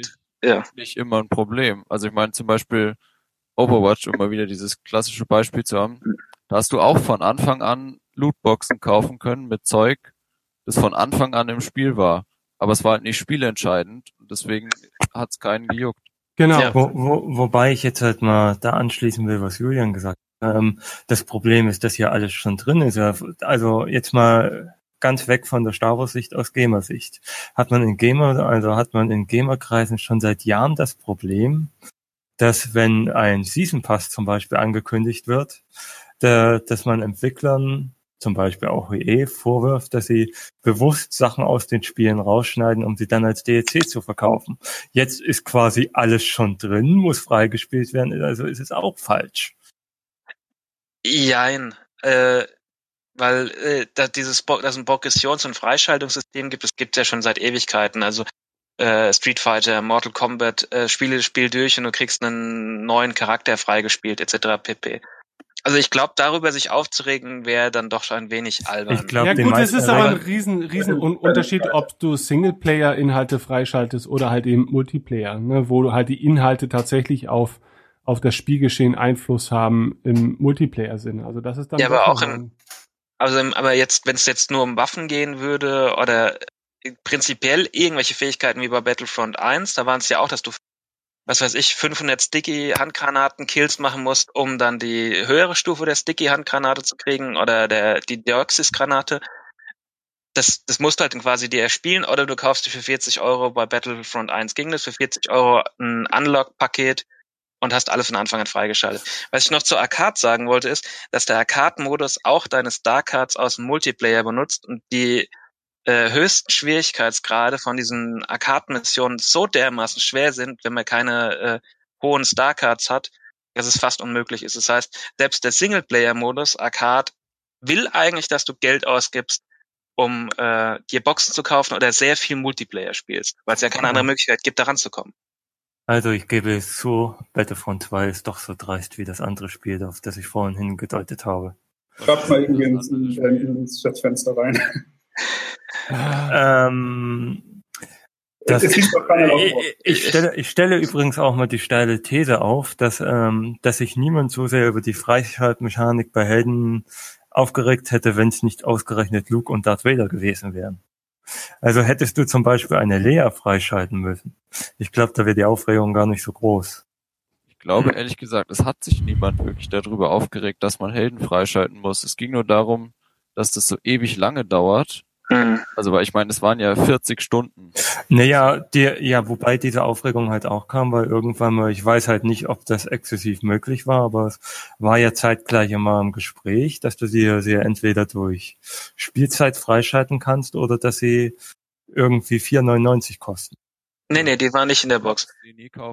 Dann haben sie das schon vorher wieder gestrichen. Sie hatten es zumindest mal im Vordings erwähnt. Aber das Problem ist, wenn, äh, egal was sie jetzt kosten, also ich glaube, jetzt kosten es 15.000 Credits. Ja. Äh, genau. Äh, aber es ist egal, was sie kosten. Die Sache ist die, dadurch, dass das ganze Progressionssystem auf Credits beruht, bedeutet es, dass du entweder 10 Stunden, 40 Stunden oder wie viel du halt brauchst, um diese Credits zu kriegen, keine Lootboxen kaufen kannst und anderweitig nicht vorankommst mit deinen Klassen. Und das ist auch ein Nachteil für dich eigentlich. Und dann ist es halt schon lächerlich, wenn du 40 Stunden für einen, einen Helden äh, das machen musst. Und ich, äh, ich hätte genug Credits gehabt, um die auch jetzt freizuschalten. Ich hab's aber nicht, weil ich mir denke, die anderen haben sie auch noch nicht. Also kauf mir lieber noch Lootboxen, Oh. vielleicht ist da irgendwas Gescheites für die, äh, für die Starfighter drin, krieg ich auch noch Mist, aber Wobei, wobei wir, wobei wir halt auch mal über diese Credit-Verteilung reden sollten. Also das Schlimmste an dem System ist, was ich halt auch immer wieder in diversen Gruppen und bei diversen Spielern lese, ist halt, dass, dass das, was du pro Match, egal wie gut du spielst, rauskriegst an Credits, halt mies ist. das ist so. Stimmt, ja. Ja. Und es hängt nur sehr, sehr wenig davon ab, ob man tatsächlich gut gespielt hat. Ja, ich muss gestehen, ich habe das gestern tatsächlich äh, ein Spiel gestartet und habe mich dann mit jemand anderen unterhalten und ich habe gar nichts gemacht und habe die gleichen Credits gekriegt, wie als wenn ich gespielt hätte. Und das, äh, das ist eher, äh, das ist das, was ich an dieser Lootbox-Mechanik ähm, am schlimmsten finde. Also nicht die Lootboxen an sich. Wer sich kaufen soll, soll sich freuen und einen Regentanz machen. Das ist mir relativ wurscht, weil ich habe zumindest in dem Spiel jetzt nicht den Anspruch, dass es für mich jetzt irgendwie ESL oder Liga-fähig oder ich will auf der besten Liste der Beste sein. Das ist nicht der Anspruch, den ich bei einem Battlefront habe. Das ist aber meine eigene Meinung. Aber wenn Sie schon ein Progressionssystem drin haben, dann sollte es auch einen Unterschied machen, wie gut ich in dem Spiel spiele, wie viele Missionsziele ich erfülle, auf welchen inoffiziellen Listenplatz in dem Match ich bin und nicht das Gefühl geben, egal was ich mache und auch wenn ich nichts mache, ich krieg dasselbe. Ja, aber ja. dann müssen Sie das äh, einhergehen lassen mit einem besseren Matching auch. Ne? Also wenn du natürlich weißt, du bist jetzt eh eher so der Casual Shooter Spieler und du weißt, dass du über ein bestimmtes Niveau vermutlich auch niemals hinauskommen wirst. Aber das bedeutet ja nicht, dass du keinen Spaß an diesem Spiel haben kannst. Das bedeutet natürlich auch, wenn du dementsprechend mit anders ähnlich erfahrenen Leuten gematcht wirst, was sich ja durchaus statistisch irgendwie erfassen lassen würde, ähm, dass du dann dennoch schneller vorankämest. Ne? Aber so beißt sich die Katze ja echt den Schwanz. Also. Ja. Was man hier EA hier halt vorwerfen kann, ist halt die künstliche Verknappung. Und jetzt erwähne ich dieses andere Spiel ein letztes Mal. Ähm, nämlich das neue Schlacht um Mittelerde macht es ja genauso. Die Lootboxen hätten und das ist ein reines Was? Singleplayer. Das neue Schlacht um Mittelerde? Es gibt äh, schon seit Schlacht zehn Jahren kein Schlacht um Mittelerde. Ähm, das wäre schön. Das Herr der Ringe Spiel, ähm, genau. Ähm, das ist auch angetreten mit Lootboxen und ich hab's und ich hab's auch gespielt bis zu einem gewissen Grad und äh, in der Story brauchst du die Lootboxen überhaupt nicht. Aber dann haben sie halt den netten Kniff und sagen dir, ja, wenn du das richtige Ende sehen willst, dann musst du jetzt aber noch zehn solcher Eroberungen machen. Und mhm. entweder du grindest dir über 50, 60 Stunden das Zeug zusammen oder du bist halt dann mal ganz schnell dabei zu sagen, na, neue Orks grinden, weil die sterben wir ja weg wie Fliegen und du hast ja eine Dings nach dem anderen und kaufst dir Lootboxen. Ich habe die dritte Möglichkeit noch. Die dritte Möglichkeit, du gehst auf YouTube, guckst dir die Videosequenz ja. an und sparst dir deine Zeit, den vierten Akt gespielt zu haben. So habe ich's gemacht, weil ich das nicht unterstütze. Ja, und das, das ist halt das, wo man halt auch noch ein bisschen differenzieren muss. Und ich mache eh den Vorwurf dieser künstlichen Verknappung bei den Punkten und dem anderen Spiel, um das es jetzt nicht gehen soll, dass man halt, ich sag zwar immer, das Spiel ist nicht Pay to Win, weil man es sich ja de facto auch hätte freispielen können, aber es zwingt dich ja fast schon. Also es stößt dich ja quasi mit einem Arschtritt dazu, ja, aber wenn du uns Geld gibst, dann, dann hast du viel mehr Spaß. Also wenn ich nicht ja. die letzten zwei Jahre fast durchgehend den ersten Teil gespielt hätte, fast, ja wirklich fast täglich, dann hätte ich jetzt schon keinen Bock mehr, weil, weil diese ganzen Leute mit ihren äh, Karten auf Stufe 4 mich dann in den ersten Tagen gnadenlos niedergeballert hätten. Jetzt in Battlefront 2. Ja. Was? Äh, in Battlefront 2 meinst du jetzt? Ja, genau. Ja, okay. Und dann ja, hätte ich mir entweder Karten gekauft, also Boxes gekauft oder das Spiel äh, ja, in den Schrank gestellt. Ja, also bei Shadows of War konnte man ja auch mit, äh, Trainern und Cheatcodes sich ja die Ingame-Währung holen, von dem man sich ja die zweiten kaufen kann. Also man hätte auch den vierten Akt spielen können, aber ich muss auch tatsächlich sagen, dass ich den vierten Akt, äh, also diese, diese Verteidigung der Burg auch nicht so interessant fand. Also äh, als Spielmechanik, aber äh, wir schweifen auch irgendwie ab. Also muss ja. ich auch zugeben und äh, auch die Spielmechanik, also Jetzt mal ganz abgesehen von den Lootboxen, die sind ja jetzt erstmal raus und kommen irgendwann wieder. Aber ganz abgesehen davon, ähm, es trägt sich halt nicht, also wenn mir ein Spiel im Multiplayer quasi schon von Grund auf sagt, es ist mir vollkommen wurscht, ob du einmal den Abzug drückst oder einfach den Controller beiseite legst und währenddessen deine Wohnung staubsaugst. Wir geben dir trotzdem dieselben Punkte. Dann funktioniert das nicht. Zumindest nicht auf Dauer. Ich, ich, es würde funktionieren, wenn du die Punkte nicht bräuchtest, um Karten und Zeug zu bekommen. Doch, es, wür, äh, äh, es würde auch mit den Punkten funktionieren, aber das Spiel muss dir halt progressionsmäßig halt dann auch das Gefühl geben, dafür, dass du zum Beispiel eins der ja. Multi Multiplayer-Missionsdings gemacht hast. Also dafür, dass du einmal in diesem, nach diesem Match gibt's ja diese drei, die dann hochgestellt werden, weil sie besonders viele Punkte haben oder besonders viele Missionen sind. Wenn die dafür einen Bonus kriegen würden, dann würde das ja auch durchaus funktionieren von seinem Progressionssystem ja, innerhalb. Ich, was, was ich meinte ist nur, eigentlich soll das Spiel ja Spaß machen. Das heißt, du willst ja spielen und nicht einfach deinen Controller in die Ecke legen. Das Problem Ja, ist halt, dass du Ja, ja, aber ein Spiel das braucht auch eine Problem ist, dass du am Ende vom Match halt eine Belohnung bekommst, die du brauchst, damit das Spiel Spaß macht. Und nur Mhm. deshalb legst du ja deinen Controller in die Ecke und lässt das Spiel halt laufen. Wenn, wenn du dieses Problem nicht hättest, dass du dieses Geld bräuchtest, dann hättest du ja auch wiederum gar nicht das Problem mit den äh, Punkten und dem ganzen Kram. Also ich, ich glaube schon, dass die meisten es nicht machen, aber es ist schon eine Bankrotterklärung, dass du auch, dass du genauso viele Punkte kriegst, ob du jetzt was tust oder nicht. Wo, wobei, wobei ich halt sagen muss, also ich sehe jetzt nicht das Problem an den Punkten an sich, dass du sie brauchst, um jetzt irgendwelche Dinge freizuschalten oder neue Karten zu machen. Das sehe ich nicht das Problem. Das Problem ist einfach, dass das Spiel mir die ganze Zeit im Multiplayer eigentlich verdeutlicht.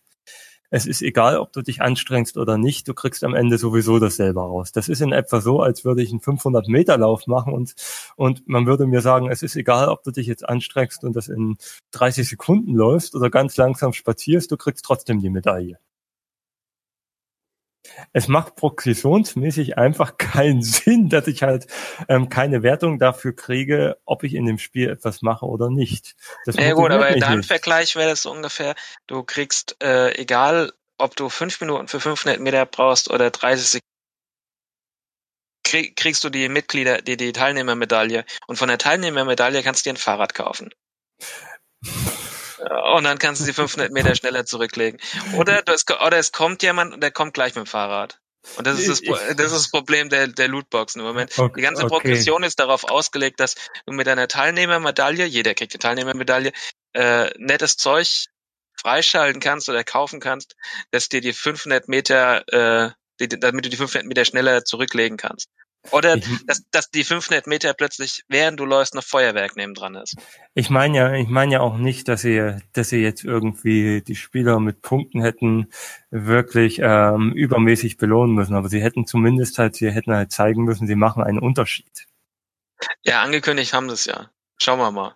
Also es macht plus minus 20 Punkte aus, ob du jetzt gut oder schlecht spielst. Und und ich frage mich da halt auch immer, also jetzt ganz abgesehen von der Lootbox-Mechanik, diese Spiele werden, bevor sie bevor sie in den Release gehen, noch von einer Q und E geprüft.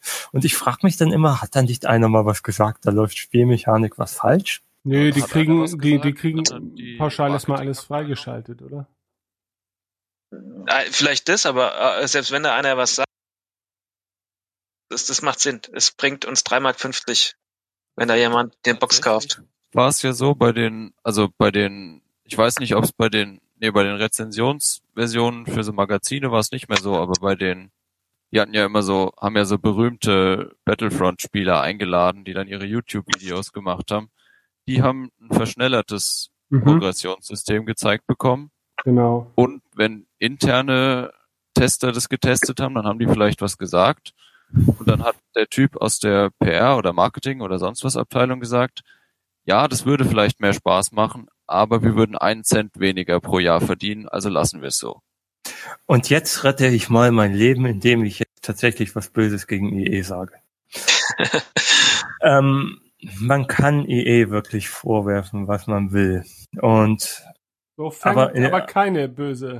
ja, Moment, Moment, lass mich, lass mich doch. Ich, ich Sonst arbeite. wird es nichts mit der Werbekampagne. Nein, nein, ich arbeite mich jetzt vor darauf, wie Luke Skywalker, der dein Lichtschwert wegwirft. Ich bin ein Yeti wie mein Vater vor mir. Okay. Ähm, aber wenn man so ein System drin hat, in dem, in dem jeder kriegt quasi die gleichen Punkte im Großen und Ganzen. Wir machen Lootboxen und wir sorgen dafür, dass sich viele Leute diese Lootboxen kaufen müssen. Dann ist das so klar, dass ich auf die Fresse fliege, als wenn ich aus, früh aus meinem Bett aufstehe, nach draußen will und feststelle, meine Treppe ist weg. Ja, Also, also aber äh, jetzt, man- jetzt kommt, man- kommt das Argument, was, was EA machen würde, ist, wir haben das, es hat ja bei äh, FIFA schon funktioniert. Ich fange jetzt keine Diskussion drüber an, ob sich das lohnt, sich jedes Jahr ein neues FIFA zu kaufen. Bin jetzt kein FIFA-Spieler, aber es funktioniert bei FIFA und es rentiert sich bei FIFA. Und bei FIFA gab es auch Kritik an dem ganzen System. Ist es, äh, ist es fair? Ist es Glücksspiel? Es bezieht sich aber trotzdem ja nur auf einen Modus. Aber es lohnt sich finanziell für EA und deswegen machen sie das. Also ich glaube, dass die schon intelligent genug sind, äh, abzuschätzen, wenn wir das System ein, einbauen, kommt vielleicht irgendwie so ein Shitstorm und die Leute kritisieren das, aber im Ende lohnt sich dann doch noch finanziell für EA. Und bei dem, in dem Fall bei Battlefront 2 haben sie den, die Reaktion unterschätzt. Ja, aber sie haben ja auch gleichzeitig noch Need for Speed mit genau dem gleichen äh, Problem. Und, Ja. Äh, und, und, Shitstorm. und was man halt auch dazu sagen muss, ist, dieses, dieses Reaktion unterschätzt verstehe ich nicht. Das verstehe ich nicht, weil sie hatten eigentlich schon ein relativ gutes Gefühl darauf, wie, wie schnell sie damit gegen die Wand fahren durch Battlefront 1. Also sie, sie hatten ein relativ gutes Gefühl dafür, wie, wie stark die Fans teilweise drauf sind und dass da wirklich keiner sitzt und dann sagt, hm, damit könnten wir uns jetzt aber echt Probleme machen. Doch, da sitzen Leute, die, die das sagen, aber das sind halt nicht immer die Leute, die, die es zu entscheiden haben. Also, Oder es gab halt einfach wahrscheinlich, ich würde sagen, es gab eine Risikoanalyse. Die haben halt irgendwie sich überlegt, okay, ja, sie haben, die rechnen bestimmt damit, dass sowas nach hinten losgehen kann. Ja. Also sie haben sich halt wahrscheinlich gedacht, es ist sehr wahrscheinlich, dass, also es ist wahrscheinlich, dass es gut klappt, wir verdienen uns einen goldenen Hintern. Dann vielleicht, ja, regen sich ein paar Leute drüber auf, aber die kaufen das eh alle und ist immer noch gut. Und Ja, das- so eine ganz kleine Wahrscheinlichkeit, dass es so richtig schief geht.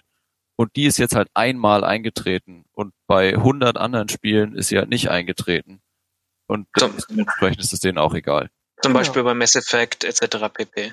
Da, da war ja, die haben auch gewusst, okay, der Shitstorm kommt, wir müssen jetzt das Maximum rausholen noch aus dem Spiel und dann äh, haben sie gesehen, okay, Kosten Nutzen war in Ordnung, äh, mehr lohnt sich nicht mal rein zu investieren, wir lassen es jetzt irgendwie fallen und sagen, kein Patch-Support mehr etc. Ja. Ja. Und ich glaube halt eben auch, dass für die- die, die, weißt du, für die Battle- Programmierer ziemlich leid. Ne? Also wenn man sich mal die, die Making-ofs anguckt von Battlefront 2, das sind halt auch alles junge Leute, die total äh, scharf sind, an Star Wars zu arbeiten und so. Ne? Und dann kommt halt die, die, Eta die Etage drüber und macht dann da so ein, setzt dann so ein Zeug mit rein. Wobei man halt bei den Programmierern auch sagen muss, dass, dass das halt intern von dieser ganzen Programmierung, also für Programmierer zu sein, ist schlimm. Vor allem bei einem großen Publisher, weil man hört halt immer wieder intern diese diese Bezahlungsposten, also diese Stacking Points, wann du dein nächstes Geld kriegst, sind extrem immer streng limitiert. Also da sitzen junge Leute und die haben dann halt wirklich auch Arbeitswochen von 60, 70 Stunden. Ja, die warten auch auf ihre Bezahlungslootbox und wissen gar nicht genau, äh, was äh, Wann sagt da der. Paycheck am Ende des Monats Und, auch. und tatsächlich, tatsächlich ist es bei Entwicklern so, also jetzt bei DICE weiß ich es nicht, aber es ist so, dass es gibt halt diese Punkte, zum einen gewissen Punkt muss die Programmierung so weit fortgeschritten sein, sonst gibt es nicht diese nächste Prämie. Und bei vielen Studios ist das so, dass die die brauchen und da kann auch wirklich mal ein Entwickler wie EE sitzen und sagen, ja, so haben wir uns dieses Programmierung, wie es jetzt ist, nicht vorgestellt und wir zahlen diese Prämie einfach nicht aus. Ja gut, aber das führt uns jetzt doch ein bisschen weg vom ursprünglichen Thema, äh, wie die armen Leute äh, bei äh, so an der Werkbank festgekettet sind und da programmieren müssen. Können Genau. wir ja vielleicht nochmal.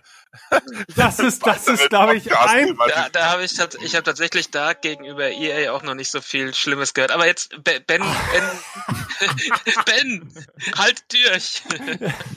okay. Also, Ich halte ähm, jetzt einfach die Klappe. ich, nein, um Gottes Willen, ja. Wollen wir jeder, noch mal über Snoke reden? Ja, wir sollten nochmal über Snoke reden. Wir können, wir sollten ein neues Thema finden. für den Podcast. Jeder eurer Beiträge heute Abend war unglaublich wertvoll, aber ich habe auch das Gefühl, dass wir auch die Lootbox-Diskussion spätestens jetzt in eine in, auf einen Pfad führen könnten, den wir äh, nicht alle gemeinsam beschreiten wollen. Und von daher möchte ich, glaube ich, das Thema Battlefront 2 für heute zumindest sein lassen.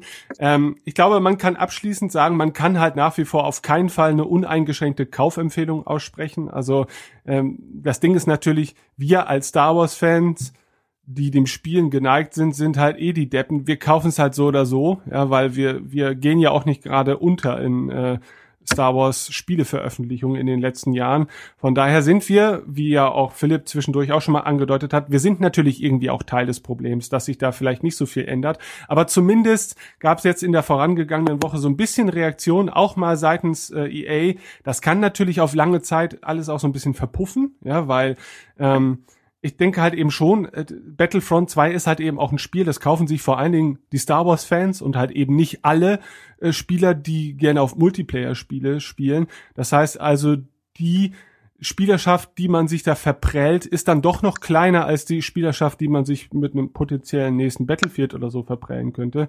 Ähm, aber gut, das sind jetzt natürlich auch alles so Mutmaßungen und die Zukunft wird zeigen, wie es weitergeht. Ich find's nicht gut. Äh, ich hatte trotzdem den, ja, meinen Spaß am Spiel und werde ihn bestimmt auch noch ein paar Wochen haben.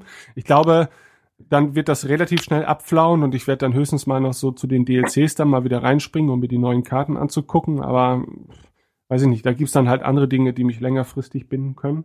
Äh, ich bedanke mich aber an dieser Stelle schon mal bei euch allen für die coolen Eindrücke. Das war ja dann doch mitunter, mein Gott, wir sind wieder vom, wie sagt man, vom Höckchen ins Stöckchen gekommen. Ich kenne mich Ja, mit diesem, ja, Hündchen vom Stöckchen oder so. ja, genau, irgendwie so ähnlich. Also wir sind vom, von irgendetwas in irgendetwas anderes gekommen heute Abend und das mehrfach. ähm, aber es gibt halt nicht immer nur die eine eindeutige Meinung dazu und gerade auch in so Internetdiskussionen, bei denen man sich auch sprachlich nicht gegenüber sitzen muss oder so, äh, eskaliert das dann immer ganz schnell. Also dann gibt es immer die sehr dogmatischen Sichtweisen. Also EA ist nur Scheiße und Battlefront 2 ist nur Scheiße. Und das stimmt halt eben irgendwie auch nicht, denn man hätte sich auch weniger Mühe ähm, für das Spiel selbst geben können äh, und auf ein gleich schlechtes Endergebnis letztendlich äh, stoßen können. Also von daher muss man ja zumindest sagen, da man merkt dem Spiel dann hier und da doch durchaus an, dass man irgendwie den ein oder anderen Gedenken, äh, Gedanken auch daran verschwendet hat. Aber gut.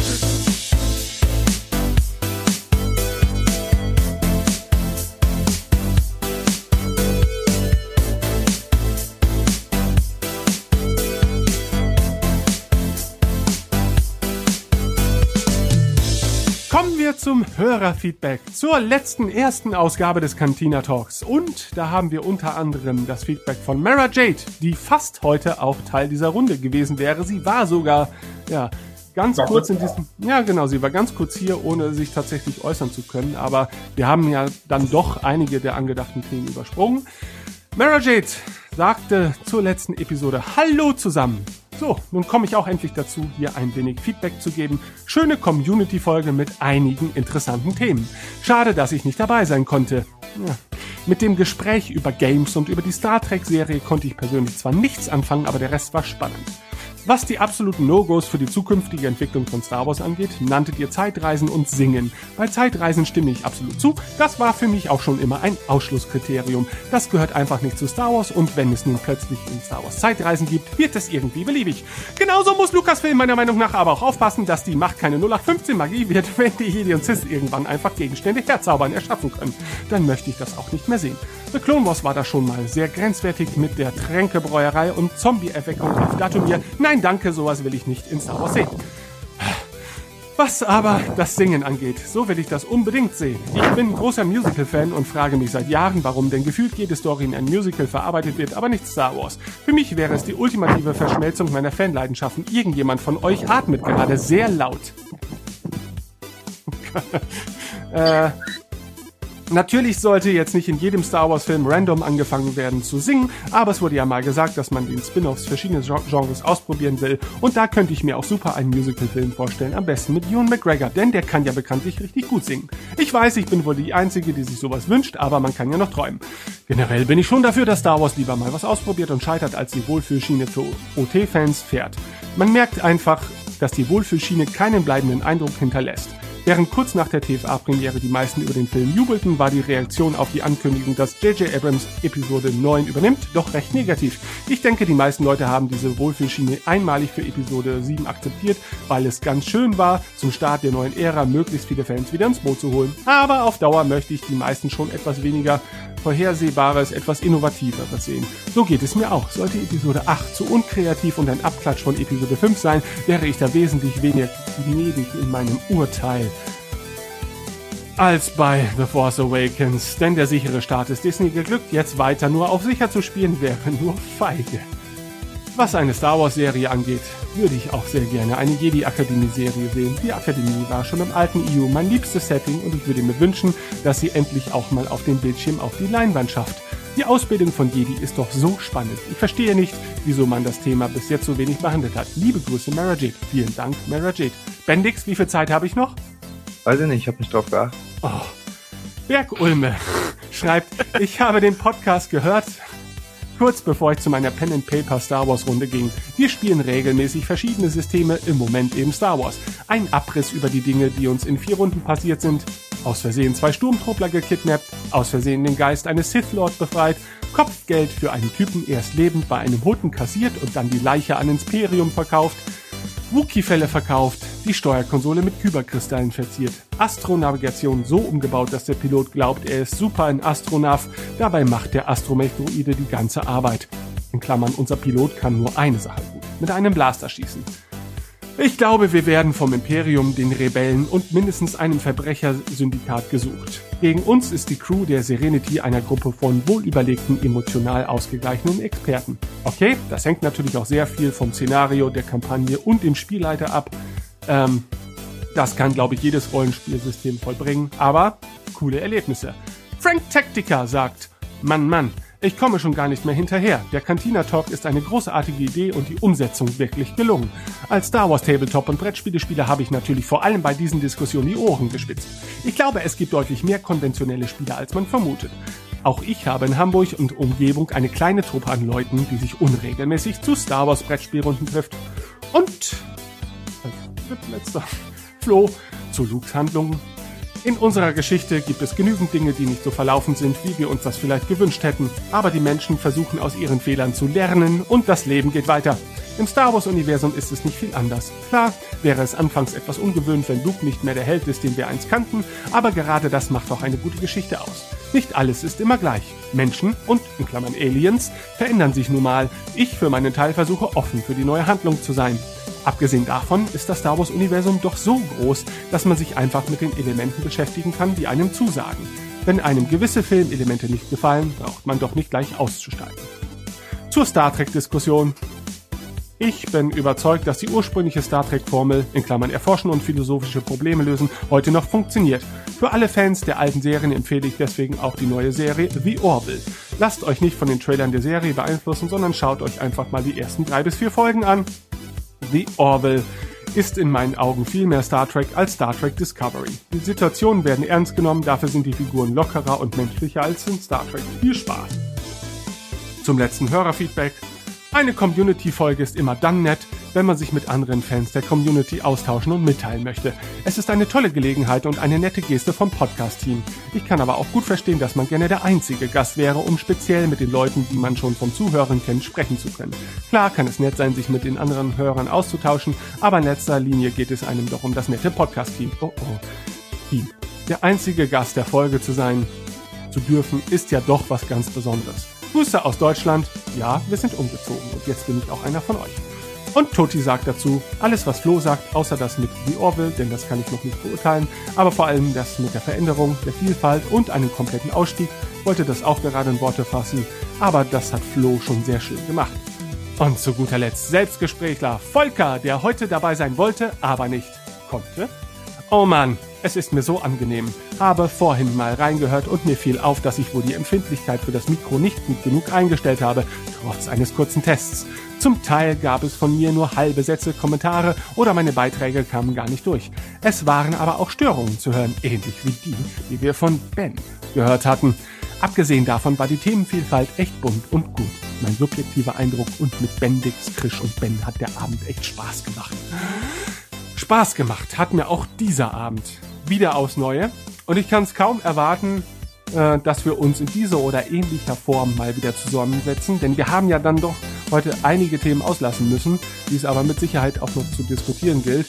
Wobei man sagen muss, zum jetzigen Zeitpunkt sind die Themen Disney-Ankündigung, neue Trilogie mit Ryan Johnson und TV-Serie dann wieder nur reine Spekulation, äh, zumindest inhaltlich. Und vielleicht warten wir da dann auch einfach noch ein bisschen ab, bis wir da ein bisschen mehr äh, zu erfahren dürfen. Aber ich denke, das nächste große Thema, was wir heute eigentlich in keinster Form angesprochen haben, dürfte The Last Jedi sein, denn das sind nicht mal mehr vier Wochen. Und dann haben wir, glaube ich, alle ausreichend Gesprächsstoff. Und da bin ich richtig auf eure Meinung gespannt. Hat's euch Spaß gemacht? Ja klar. Ja. Ja, klar. Gut. Gibt es noch irgendein Feedback zu dem Feedback, das ihr jetzt unbedingt herausschleudern wollt? Denn sonst platzt ihr bis zur nächsten Ausgabe des Cantina Talks. Nee. Nee, ich halte mich im Zaum, was, der, was das Feedback wegen Discovery angeht.